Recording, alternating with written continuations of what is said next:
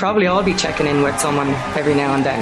After we, we imploded in the league last year, I wasn't right for Yeah. a long time. Keep up to date with the latest WSL action and the biggest interviews. Subscribe to the COYGIG podcast stream on the OTB Sports app now. OTB AM. With Gillette. Get into your flow with the new Gillette Labs Razor with exfoliating bar. All right, it's Monday, Monday, morning. it's Wednesday morning at half past seven. Uh, why are you laughing? What's that consistent with? Owen's here. How are you getting on? Nathan's here. Morning. Is it? Is it? Is it a morning? it is morning. It's a manky, dirty old day in uh, in central Dublin, and I don't know wherever you are in the world, Nathan, in your palace. It says it manky there too. Uh, Dublin as well. Uh, Mankey, dirty old day in Augusta National as well, Jer. Hurricane weather. And what is that gonna? absolutely miserable. Imagine, imagine flying yesterday. Dream of a lifetime to go to Augusta National. You finally get tickets to the practice round. Tiger Woods has turned up. You get to see him in all his glory, and then they take everybody off the course because there's lightning and there's a storm coming, and that's the end of that. And was it the end of it? Nothing. No, that was the end. I think for the patrons, yeah. Right. And the weather forecast for today is uh, not great either. Now, it'll all be fine by tomorrow for uh, for the first tee times, but it's it's probably going to change the way the course plays. There's been a lot of rain in Georgia, so bring it on. Tiger gets to rest the body for a little bit longer. Uh, yeah, I don't know if he particularly wants to. He wants to get out and play nine holes today and walk the course and uh, test himself a little bit. Like he says, his game is perfectly fine. He can swing the club as well as he could ever swing the club. His problem is walking, which is a bit of a concern. And Augusta National is quite the walk. Hilly, it turns out. Apparently, you can't tell that from the TV. That's what they say. They changed the angle. Now you can. Oh, did they? 3D TV? Do you remember 3D I do- I TV do was going to be the next big thing. That'll And come it was going to be perfect for Augusta National. Will it? It Yeah, might. I I think might. I got to wear glasses for. I think. Well, I think I think Q, I think QR codes proved that anybody can make a comeback. Well, uh, I mean, I'm still waiting to see. Like, Snapchat had those glasses that, Oh yeah, and Facebook had glasses, didn't they? Google yeah, had glasses. Google Glass. Yeah. Yeah, none of them made a comeback just yet. No, but what about the Ray Bans that Kenny Cunningham modelled for us on our OTB gift guide before Christmas? They're- Surely they're destined to Well, make it. a were little they bit of a- digital? They were. Well, they would certainly had a camera installed in them. Yeah, no thanks. That's not. What's the point? We have cameras on our phones. Yeah. It's less obtrusive to wear this thing, which is like obviously heavier than a normal pair of glasses. Weighing your head down, you're like, just hang on a second, I'm gonna press the button. Yeah. That's probably the next idea for them. Just get Tiger to wear a pair of those glasses and watch it through his view, his Augusta experience. It's not a bad idea. You could work. In, GoPro on his head. you could work in TV. Hey, uh, a call back to Owen's moment of breakout celebrity before he became a YouTuber in Japan. Yeah. Yeah, those were the days. When did you have a, a, a GoPro on your head? Oh, you didn't know the joke? No. Oh, I didn't even know what you were talking about, to be quite honest with you. Oh, really? This- this- this- this- So I would say, Jared, the audience definitely doesn't know. Wow, I'm, I'm living in my own head at the moment. I, I, I did, um, I did make a, a mistake, a, a significant boo boo in our uh, my pre-show conversation with Owen. That's why he was pissing himself laughing when I got the day of the week wrong. Uh, and I was pointing out that since I had COVID, my brain has basically been fried. It's, I'm blaming it. There are probably many other multiple factors that might have caused the slowdown in my cognitive abilities, but I would definitely say post-COVID, I have not been the same. Uh, yeah, in in your own opinion. I mean, many people out there would say, well, you know, it's the same old person. I was, I was, was I wasn't, I wasn't asking you for your made? judgment on what I was just saying. I was hoping you were going to say, "Yeah, I feel the same since I got COVID." But actually, okay, fair enough. Uh, Owen had a joke about a GoPro and Big Sam and a pint of wine that went viral. It was his first brush with. Well done, on. Thank, thanks He should very explain the joke now because jokes three years after they are first made. I find that if you explain them in detail, they only get funnier. Who knew? Yeah, like the, the Daily Telegraph hidden operation. uh, I uh, made a joke that it was a GoPro on a hedge because it wasn't because it was a hidden camera. Remember, that was so funny. Right, God. seven thirty-four this morning. We're going to restart the show. You're very welcome along. It's a horrible, dirty day in Dublin. Wherever you are, you're in the world. You're very welcome. Actually, tell us if you are somewhere sunny watching us this morning, uh, casting your YouTube to your telly, as a lot of you do. Then please let us know. Um, or if it's even anywhere better than it is here, we'd also love to hear from you. Brighten our day. Hashtag OTBAM. Nathan Murphy's going to join us now. Keith Woods going to join us in studio ten past eight. Sports page with John Duggan at um, and sorry, our Masters preview and uh, this week's version of Virtual Insanity, which is a super long version of Virtual Insanity, is coming after that, and plenty more as well between now and Ruesha Littlejohn is uh, on COYGIG this week. Um, uh, as I said, virtual insanity. Phil's going to join us 20 past nine to talk some football, and Tommy Walsh at half past nine looking back on the league final. Before we get into last night's football and before we get into the uh, golf, we should talk about the fact that it looks like me, they're going to be the latest uh, football team to send loads of players to the AFLW. And the Meath manager is not particularly happy about this, Owen. He thinks the game isn't really that good. Yeah, it's been printed on a, a couple of the back pages this morning. Uh, let's just get the exact comments from you here.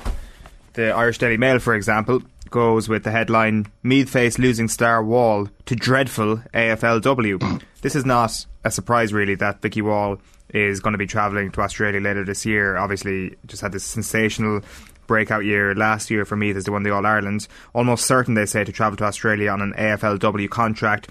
You're also going to have her teammate Emma Duggan on target for an Australia move. And Eamon Murray has been speaking. He says, Of course, that's going to happen.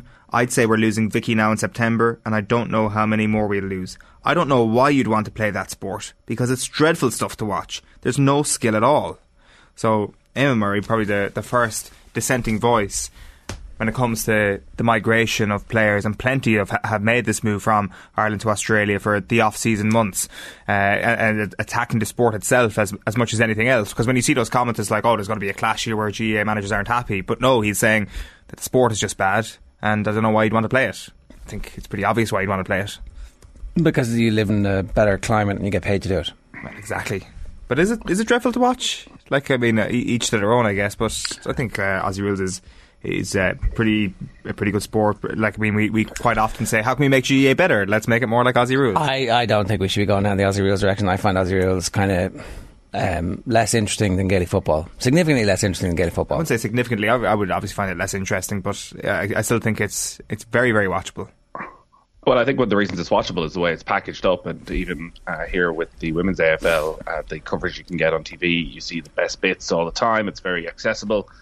But I, I don't understand what the criticism here. Even if the sport is rubbish, like, is is there well, a trend that, that players return from Australia and well, they are lesser Gaelic footballers? Well, it's funny you say that. It's funny you say that because he's got a view on that as well. If any of you check the players coming back, the Sinead Goldricks or the Lauren McGee's or any of them, they don't exactly set the world on fire when they come back over here. They're not going to win the championship for any team. They keep saying, "Oh, we're going out here and it's professional and we're training seven days a week." How much training do you want? Like, you know, you certainly won't improve your skills over there. I'm not bitter about it. Far from it. It's great to have a country like that that the girls can spend a few years over there and enjoy that year or two and come back. So Sinead Goldrick and Laura McGee are like, what, what, what's it mean to you? But uh, next time they meet in the championship, which isn't going to be that far away, that's going to be an interesting clash. Yeah. This is so good. Uh, is, is Eamon Murray saying that uh, Sinead Goldrick going to Australia was one of the reasons that Meath were able to win in All Ireland last year? That uh, You're saying that, Dublin. Nathan? You're putting those words in, in, in his mouth, but certainly if you're Mick Bohan, you just, you just put a little call into the two of them this morning going, no, just in case, in case none of your friends uh, showed you this. Um, have you seen this? Mm. What do you think of that? What do you, what do you think of that? Yeah, well, if you're on the receiving end of that phone call, you're looking around at the environment around you and like I'm pretty happy here, or and also you're like okay, I'll be angry when I get home, but uh, for now this is this is a pretty good setup. Like it, uh, there, there, could be truth in what he's saying. Like a pattern might emerge over the next little while where the teams who have most AFLW players are lessening in their, their ability to contend, like you are missing a huge part of the league. And I mean, we've been up in arms about the Dubs potentially being finished because of their league form in, in the men's football. And you're coming back and you're swanning into the team you know, without where where somebody has actually been in the team while you've been away, building up patterns of play, tactical analysis, all the kind of stuff that you're supposed to do while you're with the team. So it's a it's a it's a, it's a balancing act to be sure. This is this is good stuff. I like this. Or you're coming back and you're a bit wrecked, obviously, which is both. I'm sure the biggest issue that you know you've been relentlessly playing. You haven't been building up towards championship. You've already had your championship, and now you're trying to peak for a second time. There's also the worry that you don't come back at all. Like all of our, uh, you know, family members and ancestors who've departed for Australia, you know, to go for three months, but like Scruffy Murphy's, a bit too much, and we're never seen again. A lot of spiders down so, there, Nathan. A lot of spiders and snakes. It's the, it's the, But, the uh, most um, poisonous part of the world. Oh, that's a, is that a metaphor for the players who stab their own county in the back? and spiders, not snakes. Well, listen, uh, Oisin Mullin knew which side his bread was buttered. Uh, but Aileen Gilroy is uh, not uh, coming back. Aishling McCarthy, I think, uh, obviously a huge player for Tipperary, it seems, isn't coming back. So, you know, players are are going and staying and enjoying the life over there. But Gaelic football is an amateur sport. If people want to go and make decisions that are for the betterment of their lifestyle and their future, and they feel that that lies more in Australia, you can't blame them. Well, you can't blame them, but you can certainly complain about them in the papers. Mm. Uh, yeah, it's, like it's true. I, I, as I said, like it's going to be very, very interesting to see what happens when, when Dublin and Meath in particular do up, uh, come up against each other in the championship later this year. Because Full on 30 man brawl. yeah, hopefully. Uh, Uh, like I mean, what Eamon Murray is saying here is, is definitely kind of uh, it, like it, it, it's really interesting because he's been asked about it in the context of his own players. I don't think the game's that good. I, I never really enjoyed Aussie rules. I have to say, I think Gaelic football is a far superior sport, a far superior sport, and we keep doing this like, oh, let's let's steal the mark, let's do that. It's like, no, that that sport that sport does not make that much sense. But the point isn't about the quality of the sport. But it is, it Sure. is. Sorry, that's exactly. He's saying it's a dreadful game. He's saying it's a dreadful game. That's that. He says there's no But it's a dreadful game that pays their players. Yeah, but th- I, look, the paying the. I don't think anybody begrudges the players getting paid. I don't think Eamon Murray begrudges the players getting paid. I'm like, you know, But that's what they're going. They're not going down for, and to be full time professional athletes. They're not going down for the joy of playing AFL because they're sitting at home going, "God, It is seems there a better kinda joyless. of Gaelic football out there?" yeah. The, I think the game itself is is pretty joyless compared to Gaelic football. Uh, Much more crack playing Gaelic football. yeah, yeah. Uh, Let's well, take a stop. sure- Let's have sure another stop that. and play. Let's have another stop and play. Let's have a set play. Another set play. It's like it's American football without without any of the skill. Gaelic games had had been joyless for a while. It feels like the joy is coming back into it a little bit at the moment. much better. Although Martin Brownlee doesn't think so, which we can get to a little bit later on if you want. It's seven forty-one this morning. We should talk about the football last night. Um, basically, everything we predicted: a two-goal win for Liverpool, a routine enough away win, and a close, tight game for Manchester City. But they came through. I'm not fully confident Man City are going through in the two legs just yet, but I'm hundred percent confident, Nathan, that Liverpool are home and hosed. Uh, that third goal certainly seemed to seal it for them. Uh, They were impressive last night. I thought Trent Alexander-Arnold was outstanding. Like the talent this guy has, the range of passing at 23. This pass for the second goal for Luis Diaz, he set up Mo Salah with the first time ball from deep inside his own half, straight over the top. Almost felt like it had a bit of backspin on it. Uh, Salah didn't take the chance, uh, missed quite a few chances. But like Trent Alexander-Arnold has sort of reimagined what that position is uh, not just for Liverpool, but for, for right backs in general. He is Salah will win Footballer of the Year, but you know, Alexander Arnold has got to be right up there behind him. Salah's a little bit of a blip at the moment. I mean, by his standards, no goal in six games, is it now? Um, uh, that's thing that actually allows Trent to nip in and steal the awards if they win everything. If if and listen, the next uh, week or two will decide all that.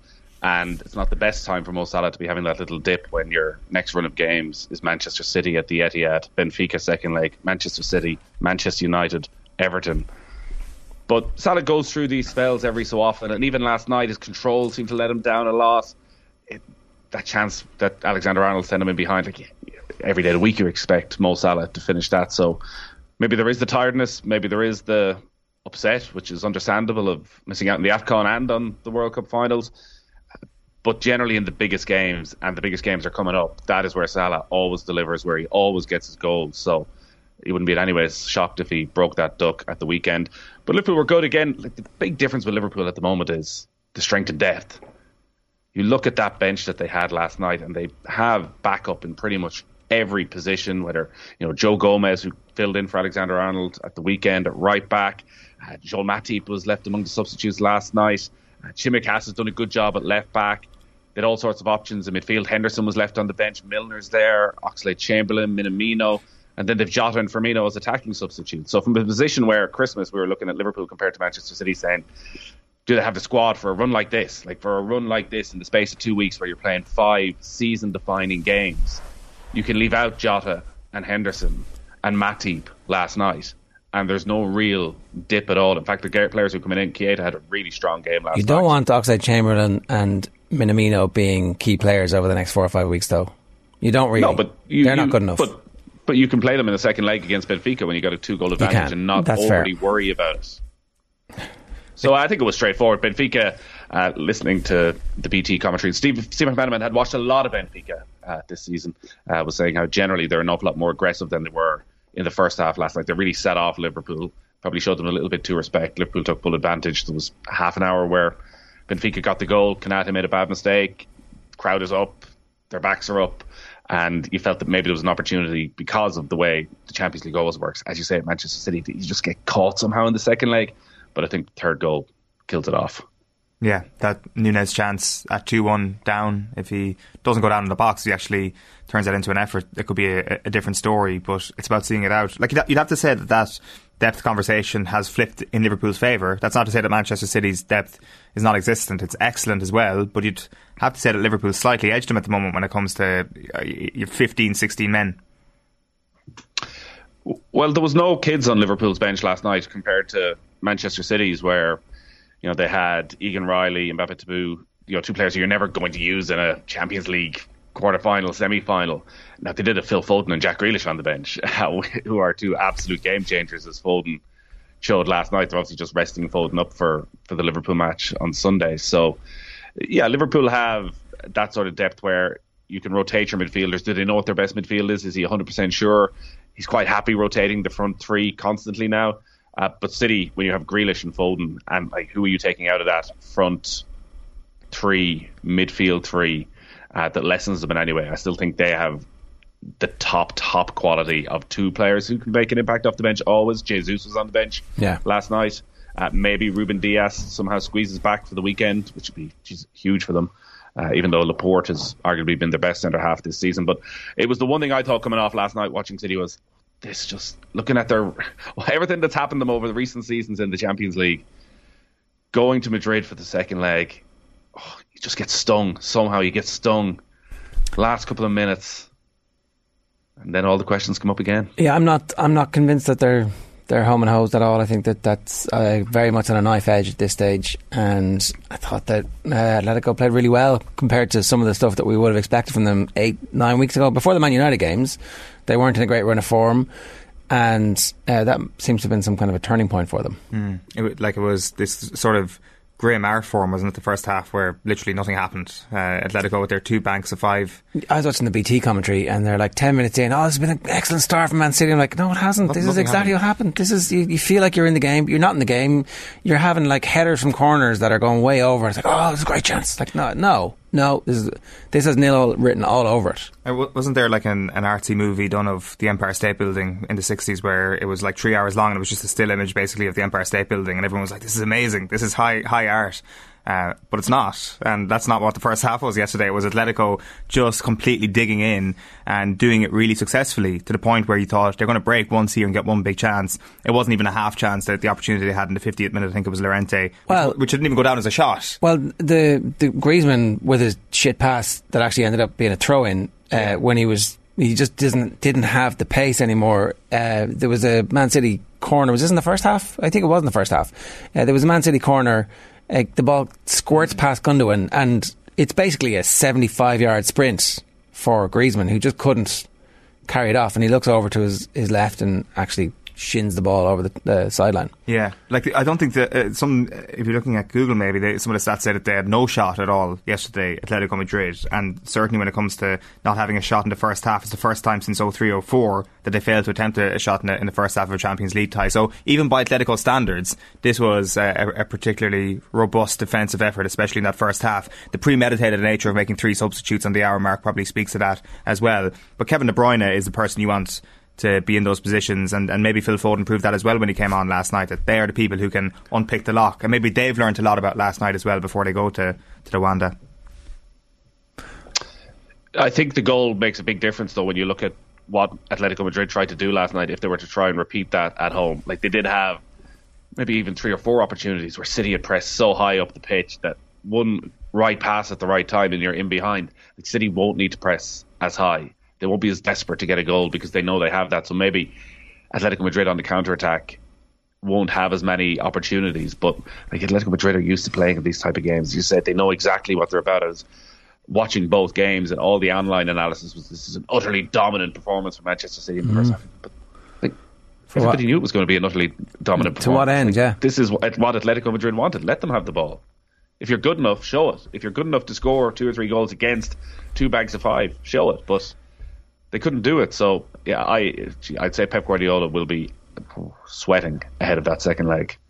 We had Graham Hunter on yesterday, and he was talking about Diego Simeone being an incredibly superstitious man. I hadn't quite realised the level of the superstition. Obviously, things went quite well for them in their last trip to Manchester, got over Manchester United. He copied every detail. This is according to El Chiringuito, so uh, I hope this is on the money. Uh, he copied every detail from the Manchester United trip for the trip to Manchester City. Both flights left Madrid at half past 11. The same bus, the same hotel, the same hour for the press conference with Marcus Llorente doing the press conference again and training at the exact same hour.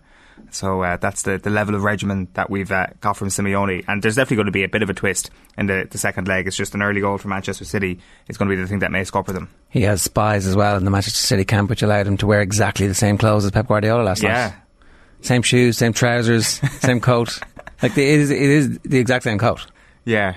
And I mean, they're very rich men who both have like sponsorship deals with designers, and they end up wearing. the same- That's very embarrassing. yeah, and apparently Martin Keown was wearing the, a similar jacket as Oh, well. was he? came up in commentary. Um, Uh, are these the, the the coat is the new version of the pundit shoes? yes. The pundit shoes. Of course, uh, the Sunday game had taken the pundit shoes to a very kind of uniform level, hadn't it? Whether they're all wearing the same. Yeah. Well, they're all- no, they're all well, Benetti Ma- or whoever. Every Yeah. English every English uh, football pundit, uh, Yeah, the on white Match of sole. Day, or Sky, the white sole shoes. Yeah, sorry. Yeah, that's a bit different to the Sunday game one, which is kind of more of the the suede shoe, the brown suede shoe. That's different. That's how you know your sports from one another. Seven He'd be a good man now for an El Benetti Benetti ambassador, wouldn't he? Who? Pep. Owen, he'd be all over that. Martin Keown. No, you Oh, sorry. get the Benetti, get the Benetti. Uh, yeah, hundred percent. Hit me, hit me up, Benetti. Maybe they could get you in in Clobber. That would get you into Berghain. Seven fifty two this morning here on OTBAM. OTBAM brought to you live each morning by Gillette Labs for an effortless finish to your day. It's competition time. Dublin street artist Aches has teamed up with EA Sports FIFA to design an exclusive Dublin City kit for FIFA 2022. The kit with features uh, bright visuals, graffiti style effects, and his individual tag will be available in FIFA Ultimate Team from April the 4th. To celebrate its release, we want to give one lucky fan a limited edition Aches City Kit jersey designed by Aches, along with a copy of FIFA 2022. All you have to do is go to the Off the Ball TikTok, comment on a recent video, any recent video with the, the you need the code word Pirlo so we can search for it. P I R L O. He was a footballer. Ask your dad. Make sure you follow us too, so we can message you if you're the lucky winner of that brilliant FIFA 2022 prize. Otherwise, we can't tell you that you've won if you don't follow us. So make sure you follow us. Um, that's kind of the whole point of the competition. 7:53 this morning, and we should talk about the golf, Nathan. You haven't been to the Masters, have you? No, no. Someday, like everybody else who's never been to the Masters, and the more previews you listen to, the more envious you become of those who have been. Malachy Clerkin was on Golf Weekly last week talking about his trips in, I think it was 09 and 2010. And the incredible thing about the Masters is it looks sensational on TV. It looks like this special place where it's just so pristine, and then everyone who's ever been says, it's actually better in person. It is better. It's in person." Disneyland. Except not as many people get to go. Well, yeah. Well, like I mean, do you subscribe to the the, the sort of murky uh, legends that surround Augusta National, like spray painting the the grass to give it that extra tint on TV? Well, what's wrong with that? I'm just just wondering, just wondering if if, if you kind of accept that Every as part of the GA deal. groundsman in the country is like, "Shut up, Owen." I was going to say every greenkeeper in the country, like, what, what do you think we do with all the divots? Anytime our course is going to be on TV, we spray paint them green. Uh, listen, there's a lot of murky stuff in the history of Augusta National, but when it comes to 24 hours away from the opening tee time, uh, yeah, it's probably it is one of the best days of the year, the uh, opening day of the Masters, and the scenes over the last couple of days have just been insane around Tiger Woods. Like this has not been a master so far. It has been the Tiger Woods show, and that line that is rolled out again and again about you know Tiger doesn't move the needle. Tiger is the needle. It has never been more in evidence than this week. You look online. We were doing our golf weekly preview yesterday, and it was up on Monday night. Trying to do various bits of research and watch press conferences. You go on any of the American golf websites. All you can find is wall to wall Tiger Woods. Every minute of his day tracked. Every bit of history, every great victory is there, and nobody else matters, which may work perfectly into their hands. Scottie Scheffler, Scottie Scheffler is the world number one, guys. He's the world number one uh, going into this tournament. Nobody bothers me this week. Nobody gives a damn about me this week because I'm not Tiger Woods. I did see some Rory press conferences and some some Rory stuff. Is that just that we're getting it in the Irish media because there's more interest in it, or is he still, uh, you know, adjacent to abutting the needle? Oh, I, I, think he's a distant number two to Tiger. There's always going to be an interest in Rory because you know our entire conversation around Rory McIlroy changes dramatically if he was to turn up this week and win because he has won the career Grand Slam. Uh, something no European has ever done. Everything that's gone on over the last eight years and his struggles in majors and the question marks that have been there are instantly forgotten if he turns up at Augusta this week and wins the tournament and wins that career Grand Slam and a fifth major title. Now, he's probably never come into a major in worse form, in a more low key manner. Like nothing has really happened from this year. He's driving the ball quite well but his approach play has been atrocious. And last week he missed a cut in Texas, and there's any amount of footage of McIlroy middle of the fairway, you know, 140, 150 yards away from the green, and his next shot is in a part of the course that wasn't even on screen when you were looking down at the at the, the shot. So that's been his biggest issue. You know, around the greens, his chipping is really good.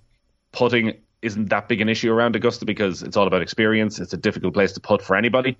Uh, McIlroy's not the greatest putter in the world, but he has so much experience. Like this is his 14th time playing at the Masters. Sergio won it on his 19th appearance, but it's very rare for somebody to play this often at the Masters and get your first victory. So a lot of the stats go against Rory. I think if he wasn't in such poor form, if he's shown anything over the last four or five weeks, when you look at that weather forecast, the amount of rain that's been due to fall, ordinarily we would say this is prime Rory McIlroy conditions. So maybe with Tiger taking all the headlines, maybe with Rory not having to do 50 interviews talking about the career Grand Slam, maybe just maybe he can rock up this week and he can get his approach play in order and he can put well and he can pull off what it feels like would be a bit of a shock at this stage. Yeah, it'd be. But huge. I don't see it. It'd be a huge shock, really. Like that's that we're we're not at the level here where we're talking about him as a contender like genuinely where we think that's going to happen. It's more uh, you would be hopeful for him that something good can happen, but there's no evidence. But he has the talent. He has the talent, and he knows how to play this course. Like he know he has shot very low numbers around this course all the time, so that isn't an issue. We still don't know what would happen, you know, if he was in contention in the back nine on a Sunday because he just hasn't been there since, you know, he found that house off the tenth uh, back in 2011. Like he hasn't been in contention in the back nine. He played in the final pairing with Patrick Reed. Was it back in 2018?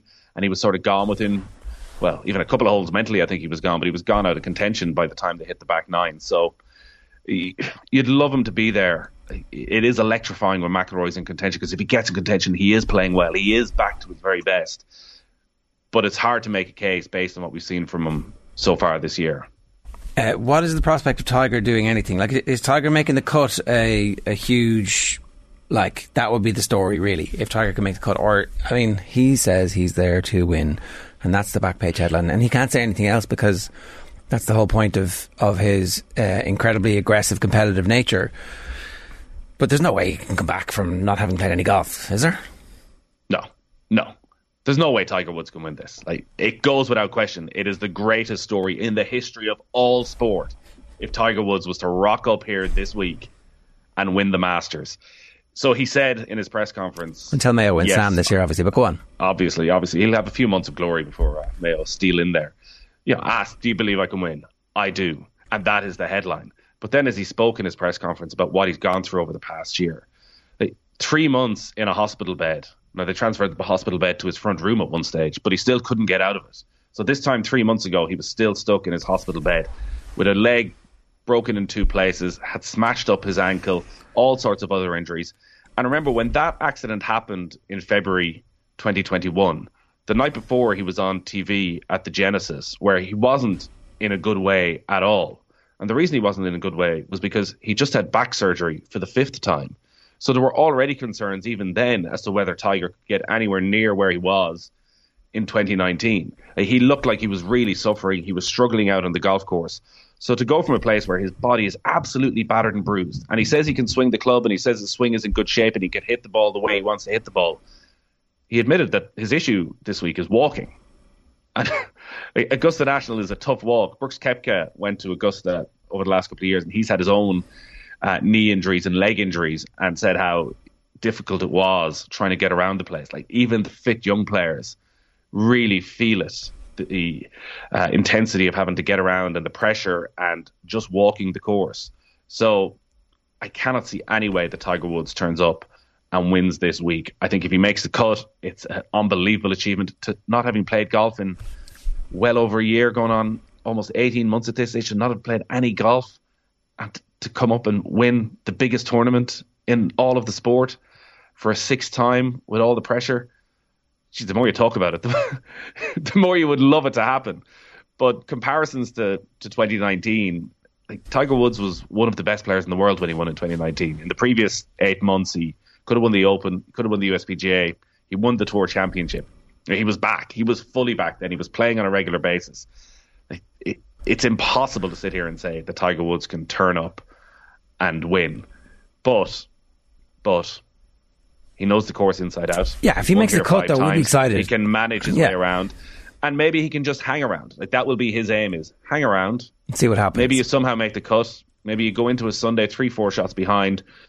The momentum that builds behind them suddenly becomes too much for the other contenders, as it did in 2019, as they one after one went into the water on 12. Yeah, maybe that allows them in. But I think if Tiger comes and shoots even 74, 74, and he makes a cut or misses cut by a couple of shots, it's still huge for him to get here. And the one thing I would say is, like Tiger has been humiliated on the golf course many times over the past decade. He shot an 85 at Memorial. He shot an 82 at Phoenix in, in 2015 when he was struggling with injury. Remember, he could barely bend over to pick up his tee. Week after week, you see him in the parking lot after a first round having to pull out of the tournament. So he, he's never had an issue of, oh, well, I have to turn up here and be able to win. He wants to get out and compete. He wants Hmm. to be in, playing tournament golf. So there's every possibility that happens that he turns up And it's too you know, soon. Shoots 79, 80. It is too soon. Yeah. He ends up pulling out of the first round. And it's not going to tarnish his legacy in any way. No, I, don't, I, I think um, he did other stuff and he got away with it, so it's fine. His legacy is probably secure at this point. Uh, playing golf while injured is not going to, in any way, um, be something that anybody has as a negative towards him. Uh, Mark has been in touch to say, I'm watching in Manchester airport departures after being at the Etihad for City's hard fought 1 0 win last night. Excellent patience from City and superb play from Foden for the goal. I think we will score there. Maybe, maybe you just know that Atletico Madrid are going to ratchet up all of the dark arts, and it'll be interesting to see exactly how well that works for them. Ray says, them Atletico players were not happy with Grealish getting that Gucci deal. They certainly, um, they were preying on Jack Grealish when he came off the bench last night. I thought he did pretty well with it. What was Pep doing? Like pushing him out of the way and get out of it. It's like, shut up, Pep. Shut up.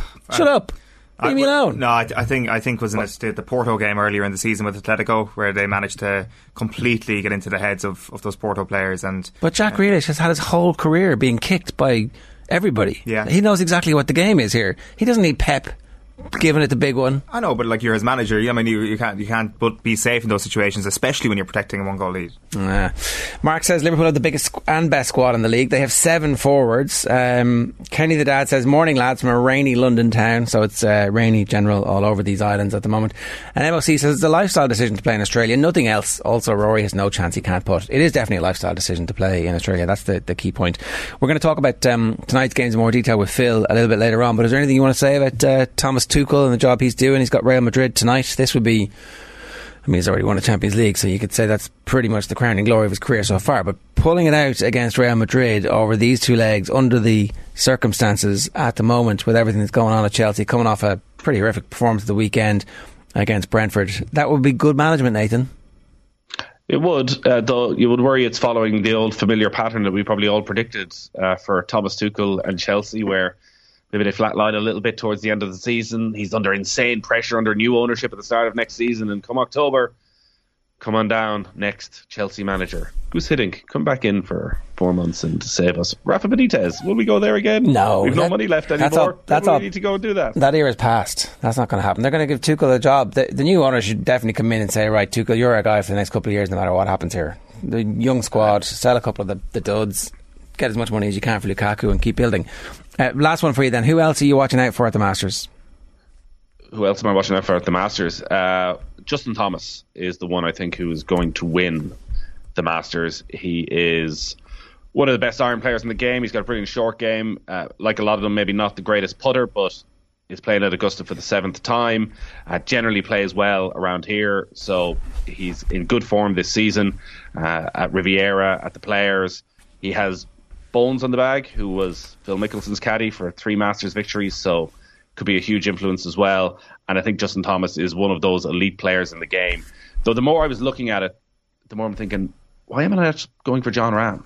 Why not just Jon Rahm? And he should I pick the second favorite or the, the favorite? That's Nathan's well, uh, well, tipping here. Will I pick the best uh, golfer or the second best golfer here? Well, I'm going to go out and, you want to pick the guy who's going to win. Uh, Jon Rahm, I would love to see win. He's lacking a bit of form. He's been struggling with a short game over the past while, but he's as good as he gets off the tee. He always plays well at Augusta, and what's sort of been playing in my mind is an interview yesterday we was talking about tapering down for the Masters. So I do wonder if the Masters is all he's been thinking about actually for the last couple of months and he's been working on his Masters game at other tournaments and maybe not concentrating fully on them. Obviously, Spaniards have this unbelievable record at the Masters. Seve and Ole won it twice. Sergio won it. Uh, not getting any help from Tiger Woods though.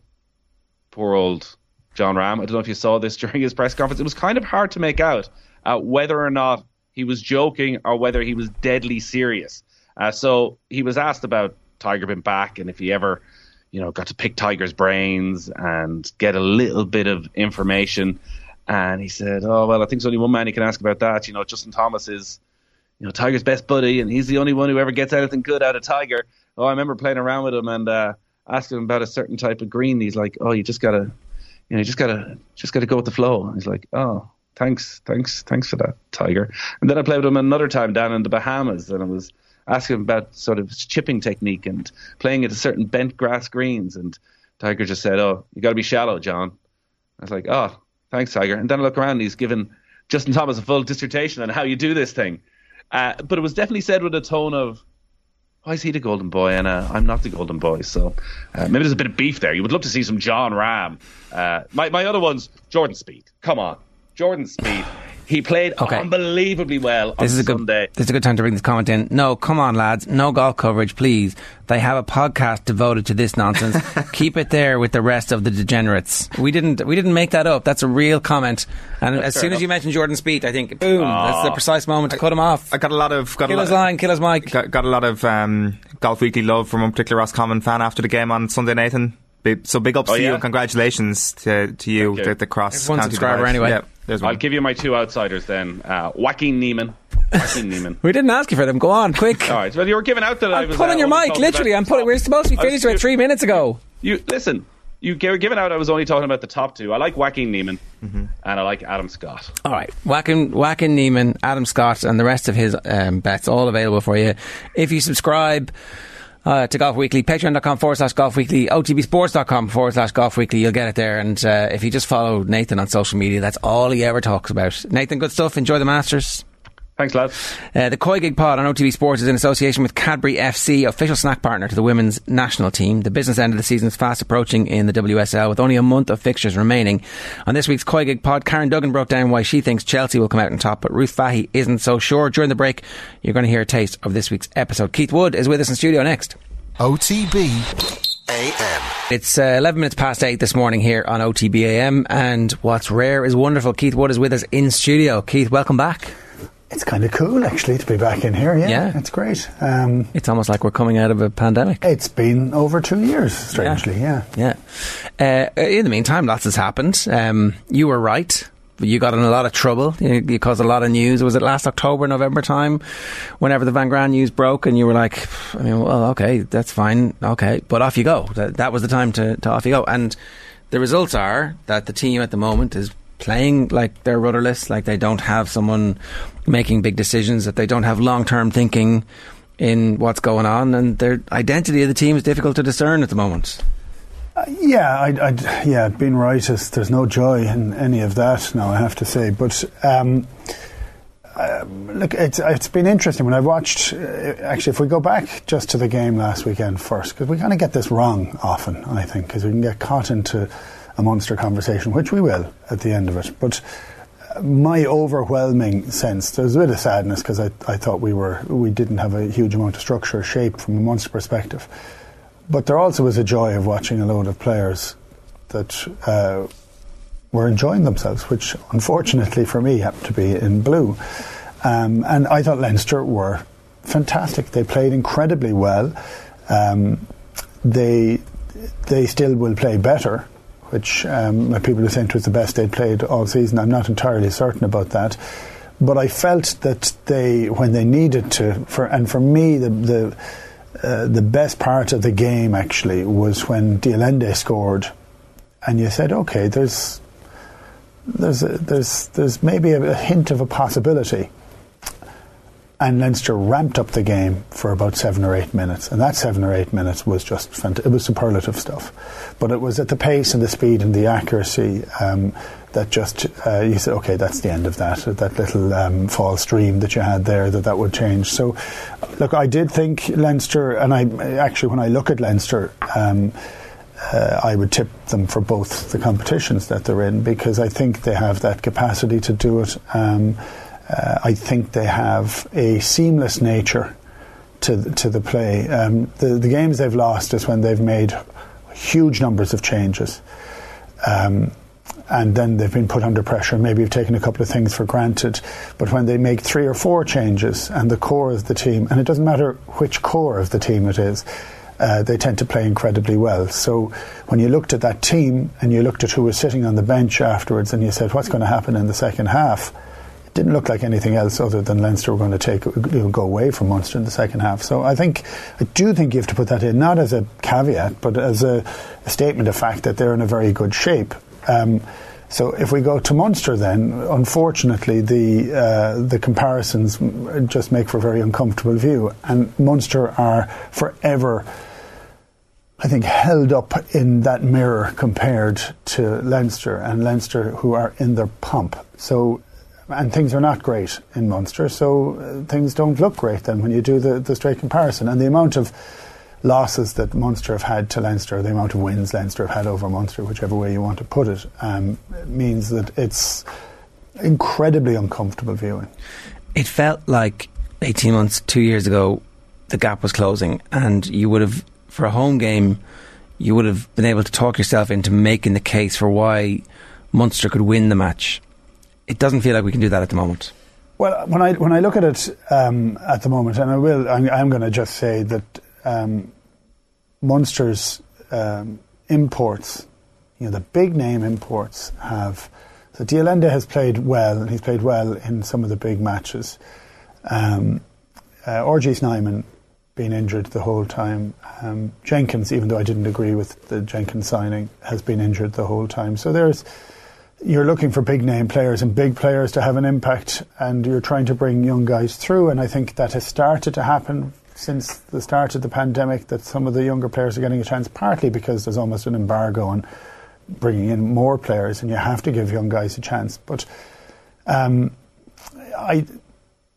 For me, it's uh, like, was there any growth in the match the other day? I looked at the, the games the other day. I thought Munster started pretty brightly. Um, especially in the opposition half. Uh, they looked to to use the ball an awful lot more. I wouldn't have said I could fully understand their structure. Um, it seemed still a bit haphazard, um, but um, but they were trying it. But it's not from there. It's from the 22 to the opposition 10 metre line. Munster kicked the ball away. And when the ball is kicked back, Munster fullback catches the ball, runs forward 10 yards, and kicks the ball away. There's no um, there's no, there's nothing else happens. It's a very, very South African manner of playing, but it's a South African manner of playing when you have a huge bunch of forwards and you have a hard kick chase and you absolutely cream someone on the halfway line. And some of the discipline around that place uh, has meant that they've given away an awful lot of penalties, and that's actually that was pretty much the game the other day. You know, and that's very frustrating. I at a conversation, I'd um, uh, Rafael Ibanez was over. we we were doing a thing last night, um, and we had uh, we just a whole variety of interesting conversations of of the transformation of what um, um, of what France went through over the last number of years, and it was really interesting. I, it, like it's not quite what you would have thought in certain cases, but just on that example of kicking the ball, kicking the ball to a full back, and so you're talking another hooker, same as myself, another has been hooker, same as myself, and um, he he been he's general manager of the, of the, French team, and he he said, yeah, but you kick the ball to the winger, and then somebody has to link with the winger. That's the first thing that that was thought. You have to always pass it to somebody and then support them. Because if you are concentrating on catching the ball in the air, you're, you do not have an appreciation of what else is happening in front of you. You can't because you have to have your eye on the ball. So um, you have to have wingers coming back in around taking the ball, and then you can see it. Then you have people who are looking elsewhere, and um, but that doesn't seem to be within it. Now that's only one thing, but. Um, uh, it's funny. I was uh, looking at his idea of trusting youth, and that idea himself and Fabien Galthié, and Laporte's conversation with them of how do you go about um, doing it. And he said there's a huge risk with the idea that you may lose a load of matches and you may damage some young guys who, who are only then used to losing. But they said, well, we have a fairly extraordinary group and we don't concentrate on what they're not good at. We don't even talk about what they're not good at. We talk about what they're great at. And let's see if we can start building that in. But everything was to do with preparation, preparation, preparation, preparation about about going to do it. He went down and actually he wanted to have a different a look at different culture, and he spent four months down in New Zealand right. as a coach of an, a junior team just to see what the whole thing was like to try and understand could they start to do things differently. They put a long term plan in place with a long term goal. It, all connected to the fact that they're hosting a, a World Cup. And Yeah. again, there was a, a, a crop of youngsters who were coming through, which, you know, you can't say Laporte and Galthié and even had, had a connection in creating, but they're, they, managing those is actually very difficult sometimes. You'd have to say that the Munster Academy is going in the right direction after a Yes. long period of time. The, the, the kids who we saw, we, we talked about this during the week in the Heineken Cup, played br- brilliantly. And Yeah. yet, Chris Cloete got the start at the weekend, and it, it we've talked about him all week, and it seems unfair that we're signalling him out. But it just for me is a signifier that this coaching ticket, and Clu- Cloete's joining them next year. This this coaching ticket is not the right thing at the moment for for Munster. Like Peter O'Mahony is saying, it's not ideal. When a when a player like Peter O'Mahony is saying it's not an ideal situation, you know that it's it's difficult for him to say that because he's so loyal and like I feel like they've wasted the last four or five years of his career chasing this South African dream, which has not led to a, a new Munster identity, a modern Munster identity. Yeah, so I don't know. That, I don't think that they've wasted it. I think that's for me that wouldn't be a phrase I'd use. Um, what I would say is um, that under Rassie Erasmus, they they really steadied the ship and they got themselves into a good a good place. Um, I remember having conversations with Johan at the start, and he had a very good plan um, for it, and he he. he of what he looked, what the, he would expect the team to look like, and how it would go, and uh, for me, um, there's a, a couple of issues with, with with it. Is that I, th- I think if you're if you're talking about Munster properly, you need you need Munster to be the vast majority to have come through Munster. So.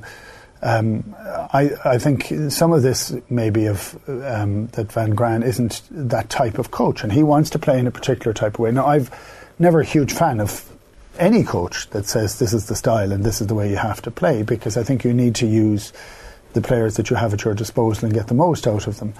Um, but I would look at um, like a lot of professional, like professional rugby everywhere is whatever it is now, 27 or 8 years in, is still trying to find its feet, still trying to understand what it is and where it is. Um, um, Munster success, and everybody hates when you hear about the Munster success back in, in the 2000s, but that was actually built on uh, on a very good link of local uh, senior rugby teams in Cork and Limerick. That's what it was built on. A lot of players that had come through the amateur had passed on their culture to the players that were in there. It was a lot of that stemmed from that, and then stemmed from some of the players that came in from overseas. John Langford, who I mention all the time as having one of the biggest influences on what culture was in that team. He was extraordinary. Um, he was world class in attitude. He wasn't a world class player. He was a fantastic line out operator, but his attitude was, was incredible. He had a huge impact on other people.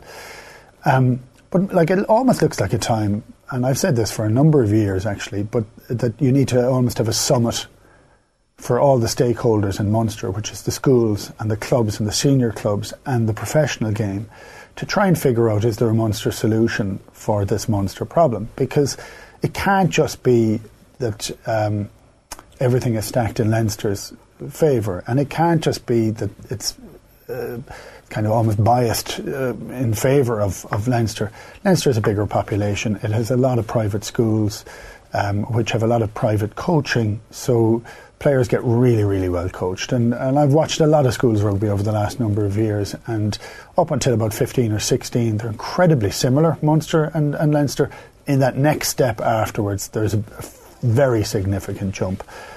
And but that's the nature of it. So we don't have that that full structure in Munster, but it's trying to get all the stakeholders together. So if we were only talking about there being a bit of a problem with Munster at at the head coach level, or um, but I there's arguments going on for referees and a whole variety of different things that have been going on for, for the last while. So like it needs to to say can you can you actually I'm not saying break the whole thing up, but can you have a little look and say can we work together in a straight line for this? So um, there's difficulty for players moving from club to club or moving from school to school. I mean, it's as, as if let's try and make this quite awkward. So, uh, I would say, in terms of preparation, which was the point that I had with Rafael Ibanez, the preparation was like, what can we do now? Like, there's a huge rush now, col- colossal rush. We need a new coach. Let's get a new coach. Let's get him in as quickly as we possibly can. I don't know what that clamour is for, because actually, what we need to do is have a coaching ticket that has a coaching mindset to improve all the young kids that are coming through the system and that's so I would take my I would actually take my foot off the pedal for that and it could well be and I think Graham Rowntree has to be part of that and he could well become that guy but um, because of the manner in which Van Graan had, had agreed to a contract and then revo- or then um, took uh, a, a, new opportunity to get out of it. It took a six month clause, which I still think is a ludicrous clause to have in your contract.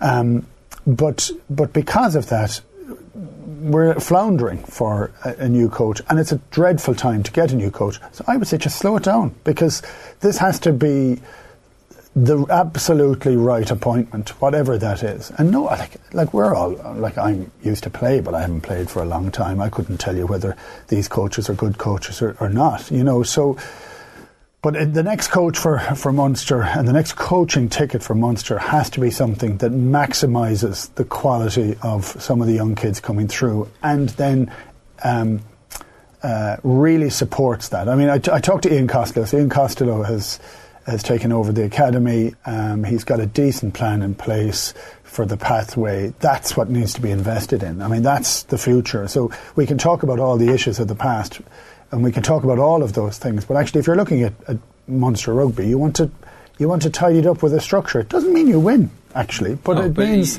but I think it's something you can stand for, and something you can stand behind. like that's really interesting that the pathway that's happening at the moment it is very different to the one that produced the team of the 2000s.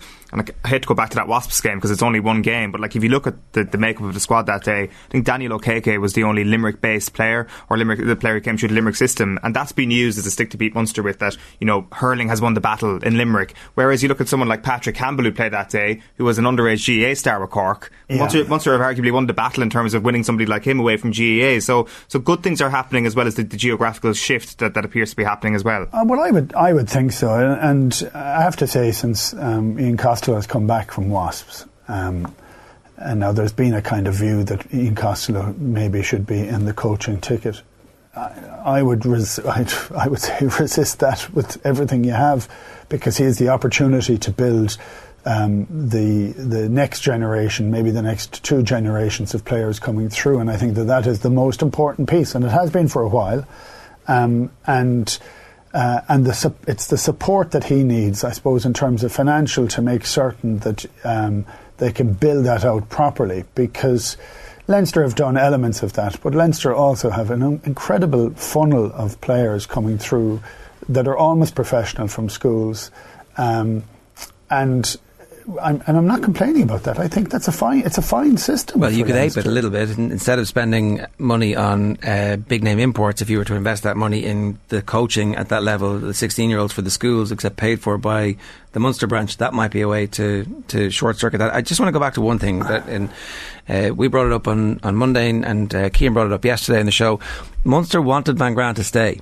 He rejected yeah. them So Munster wanted what they've got at the moment. They wanted more of this. The Munster hierarchy decided that they, they saw what Van Graan was doing and they were like, yeah, that's exactly what we want. That's a problem. Well, I think that is. I actually do think that is a problem, and I'm. But equally well, when and for for me, and it's not. Like, I know Johan, so this sounds pers- It's not personal, and I, I don't. Of course, it's personal because he's going to say you're, you're criticizing, but it's not.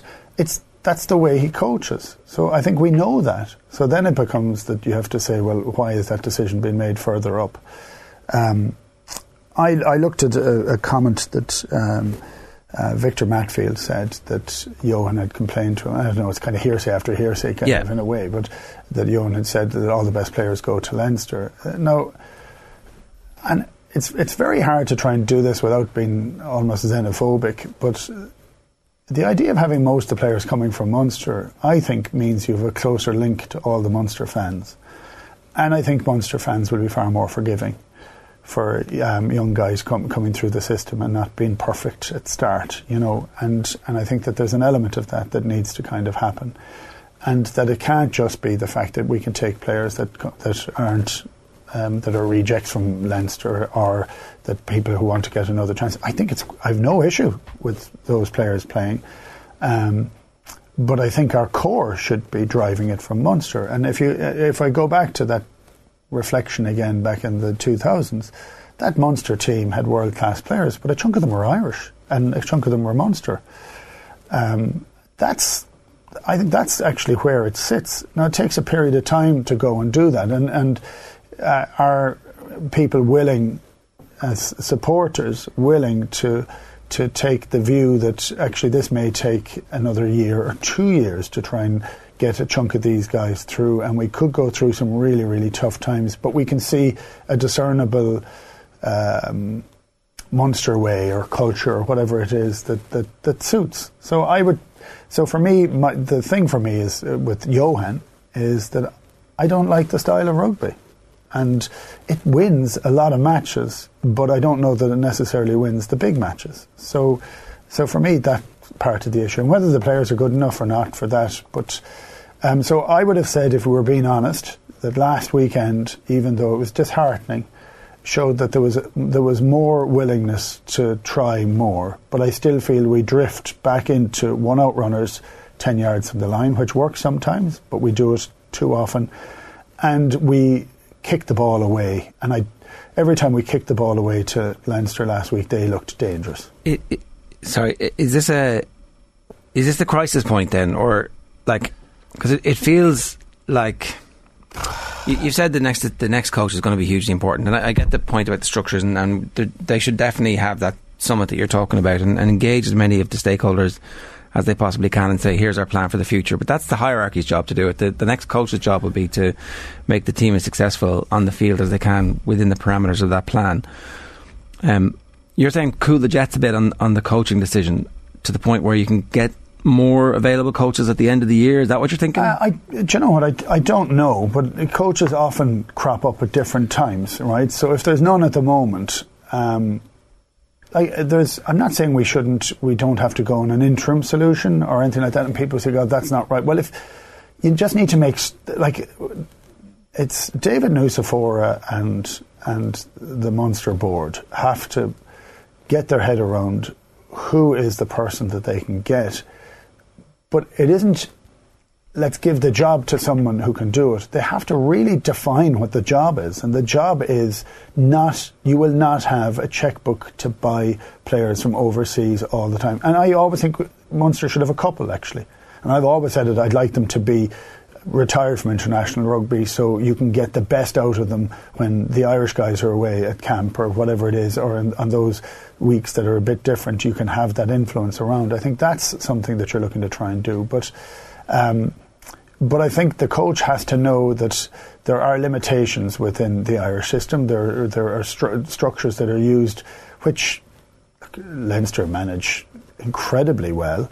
Um, they have the depth to do so. And I said it was seamless earlier on. It isn't that seamless with um, with uh, with Munster, but I also think that there's a lot of players have been brought in to play for Munster that haven't been developed through the academy system. So, like, it's it isn't a perfect storm, and it isn't. I, for me, it, it it isn't a crisis yet, but it isn't a crisis because we're expecting some decent decisions to be made, and and it's very hard to. By the people who decided they wanted Van Graan. Yeah, well, yeah. That's the that's the, the No, but I but again, I it's I, I would have said that Van Graan at the start was a good follow on from from Rassie Erasmus, and um, and you can't we can't go with 2020 um, uh, rear view vision. You know, it's no, but they gave him a new contract. no, and I know, and for and so for me, I would have said. I don't know if you remember what we said it, uh, and and the conversation we had in October. It's time to to it's time to trust the, the youth a little bit more. It's try maybe to try and play a little bit more. I mean, I'd love to see all those young guys. You talked about um, the Wasps game. I'd like to see all those guys been given a run. I mean, if I if I looked at the team I wanted to play at the weekend, I actually I did it this morning in the car. Um, um, which of course I can't open my phone, but there you go. Um, but it was different because um, like I don't want to throw everybody out. That's not that's not it either. But I like I looked at um, having like which sounds like uh, heresy in, in some respects, but I'd put Carberry at fifteen because I want what it can be something that changes the way Munster play. Carberry, Daly, Earls at thirteen, even though he's you know he'll fit in there and he'll do a job for you. But I think you need a bit of an extra spark. de Allende twelve. Um, either um, uh, Haley or or Zebo on the on one wing. I'd have Healy at out half, Casey at scrum half. Um, I'd have Kendellen at eight, and I I thought he I actually think he is a joy to watch. Um, and I'd have O'Mahony and O'Donoghue on the, on the in the back row, Kleyn and Wycherley, Wycherley again in the front row, Archer, Scannell. Um, you know, I that, why not? Well, it's a good mix.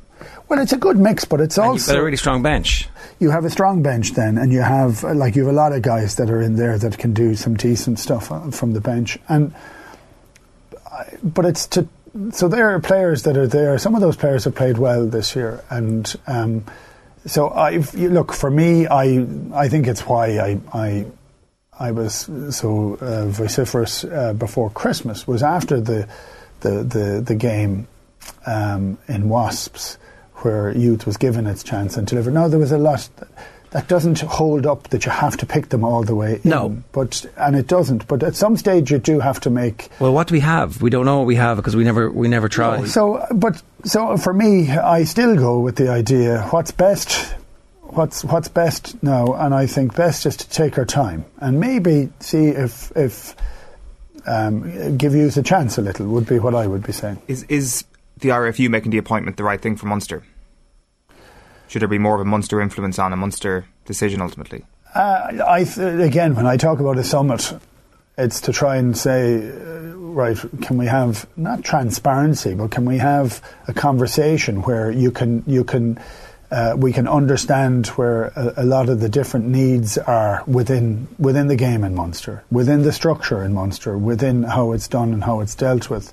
Um, so the IRFU, it's like when uh, we definitely discussed this when we did the State of the Union a while back. That when the IRFU, when the, when COVID happened, the IRFU were not found wanting, you know. And I'm watching a lot of clubs in the UK who hemorrhaged money, who were suffering quite heavily, and the, there's a salary cap that's put in now, which is having a drastic change in in how English rugby is going. There's players leaving. Faf de Klerk is leaving Sale as of this morning. There's there's players kind of moving all over the place because they have to hit hit their salary cap.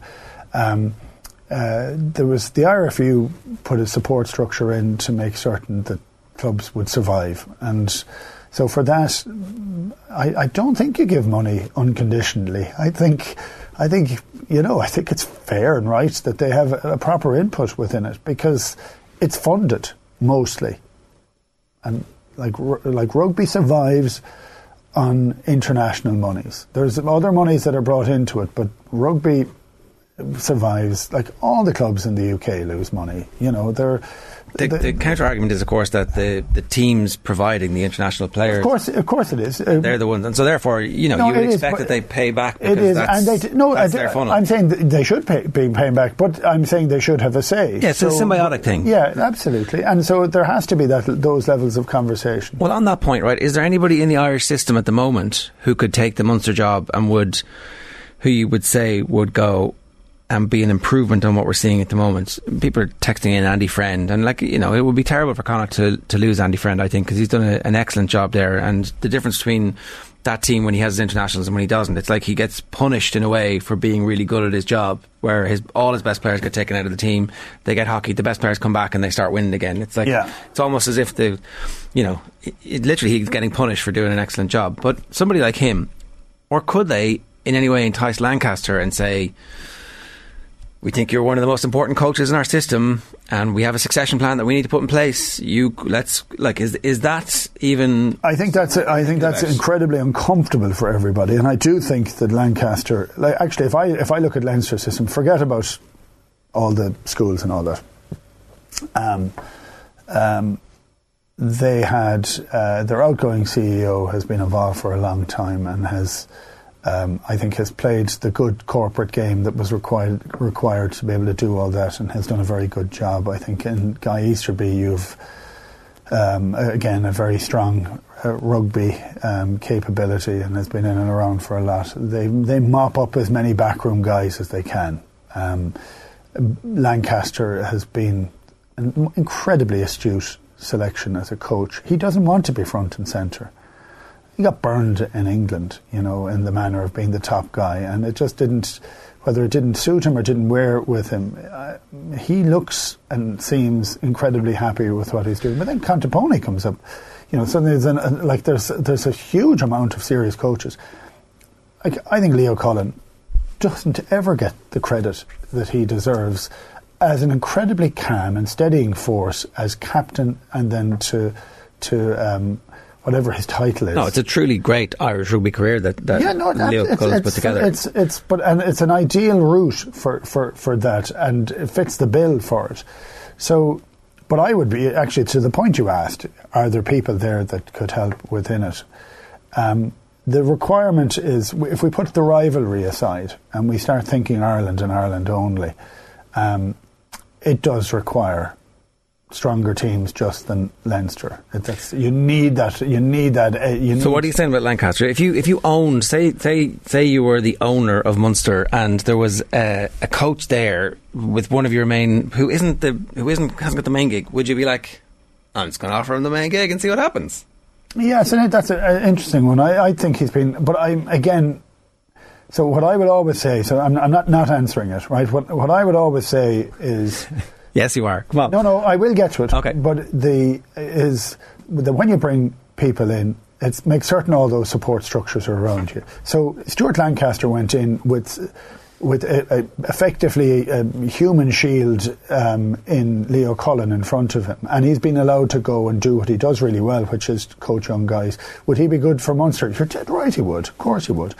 Um, I think it would cause an unbelievable stink. Yeah, but that's, I do think we. That's I, what they should be trying to do, isn't it? Like uh, you know, it's yeah, uh, but I like I've even looked within the idea that we have lots of coaches that are in the international setup. Like we need to make certain these things are th- that these teams survive. There, there's no benefit to Leinster, as an example, if Munster go down the tubes.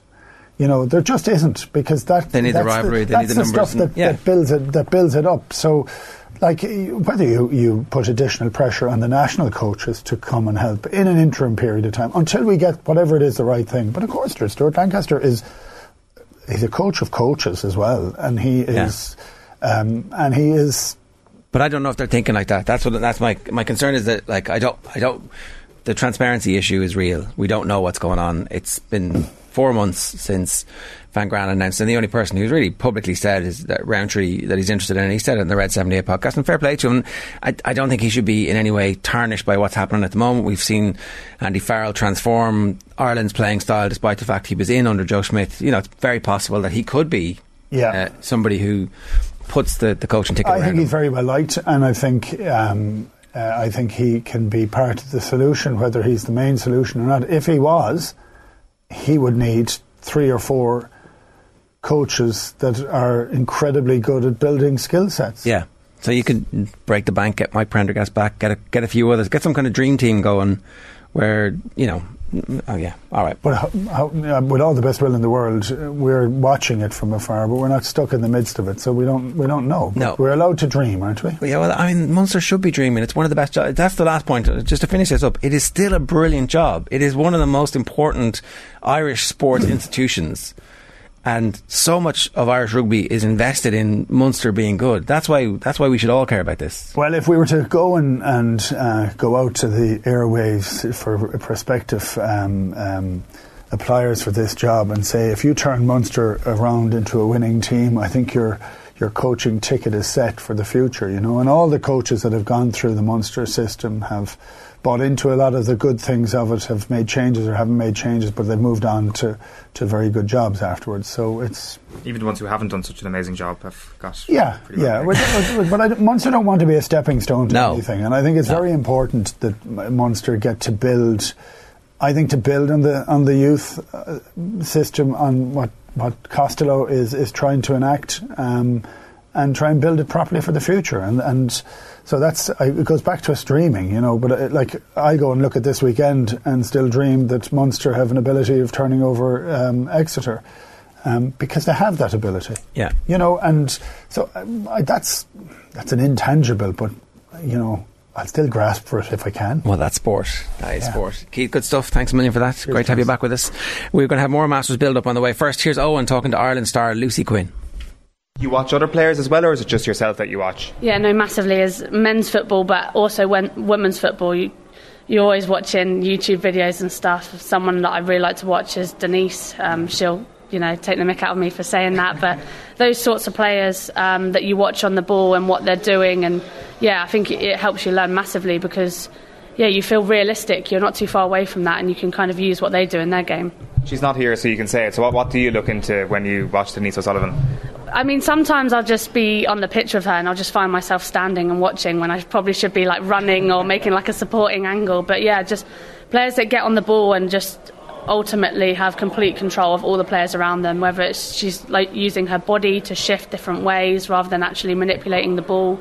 Um, yeah, it's just fascinating to watch and yeah, she'll get a good, good little ego boost out of that one now. Because we, we don't see it, and what we do see in, in the games is, is pretty amazing from her. But what are you seeing in training that the rest of us don't see? Yeah, do you know what? In, in training, it's even more special because sh- obviously you're put in certain situations within training drills that maybe we don't get to as often in the games. Um, so with her, she's yeah, she's constantly chipping goalkeepers, step overs, selling people, creating goals, and then she's got the ability to transfer that into into a game. So she can go 90 minutes with a lot of defending work, and she gets that one chance to hit the top corner, and she'll hit it. And I think that's what makes her world class. Right. Uh, it is time for us to give you another opportunity to enter our competition. Dublin street artist Aches has teamed up with EA Sports FIFA to design an exclusive Dublin City kit for FIFA 2022. The kit, which features bright visuals, graffiti style effects, and his individual tag, will be available in FIFA Ultimate Team from April the 4th to celebrate the release. We want to give one lucky fan a limited edition Aches City kit jersey designed by Aches along with a copy of FIFA 22. All you have to do is go to the Off the Ball TikTok, comment on any recent video with the code word PIRLO, that's P I R L O. Make sure you follow us too so we can message you if you're the lucky winner of that brilliant FIFA 22 prize. John Duggan is with us for a very special edition of Virtual Insanity. John? Oh,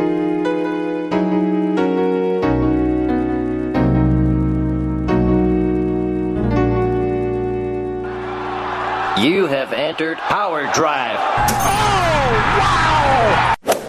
Um, I, In I, your life, have you ever seen a preview like this? uh, right.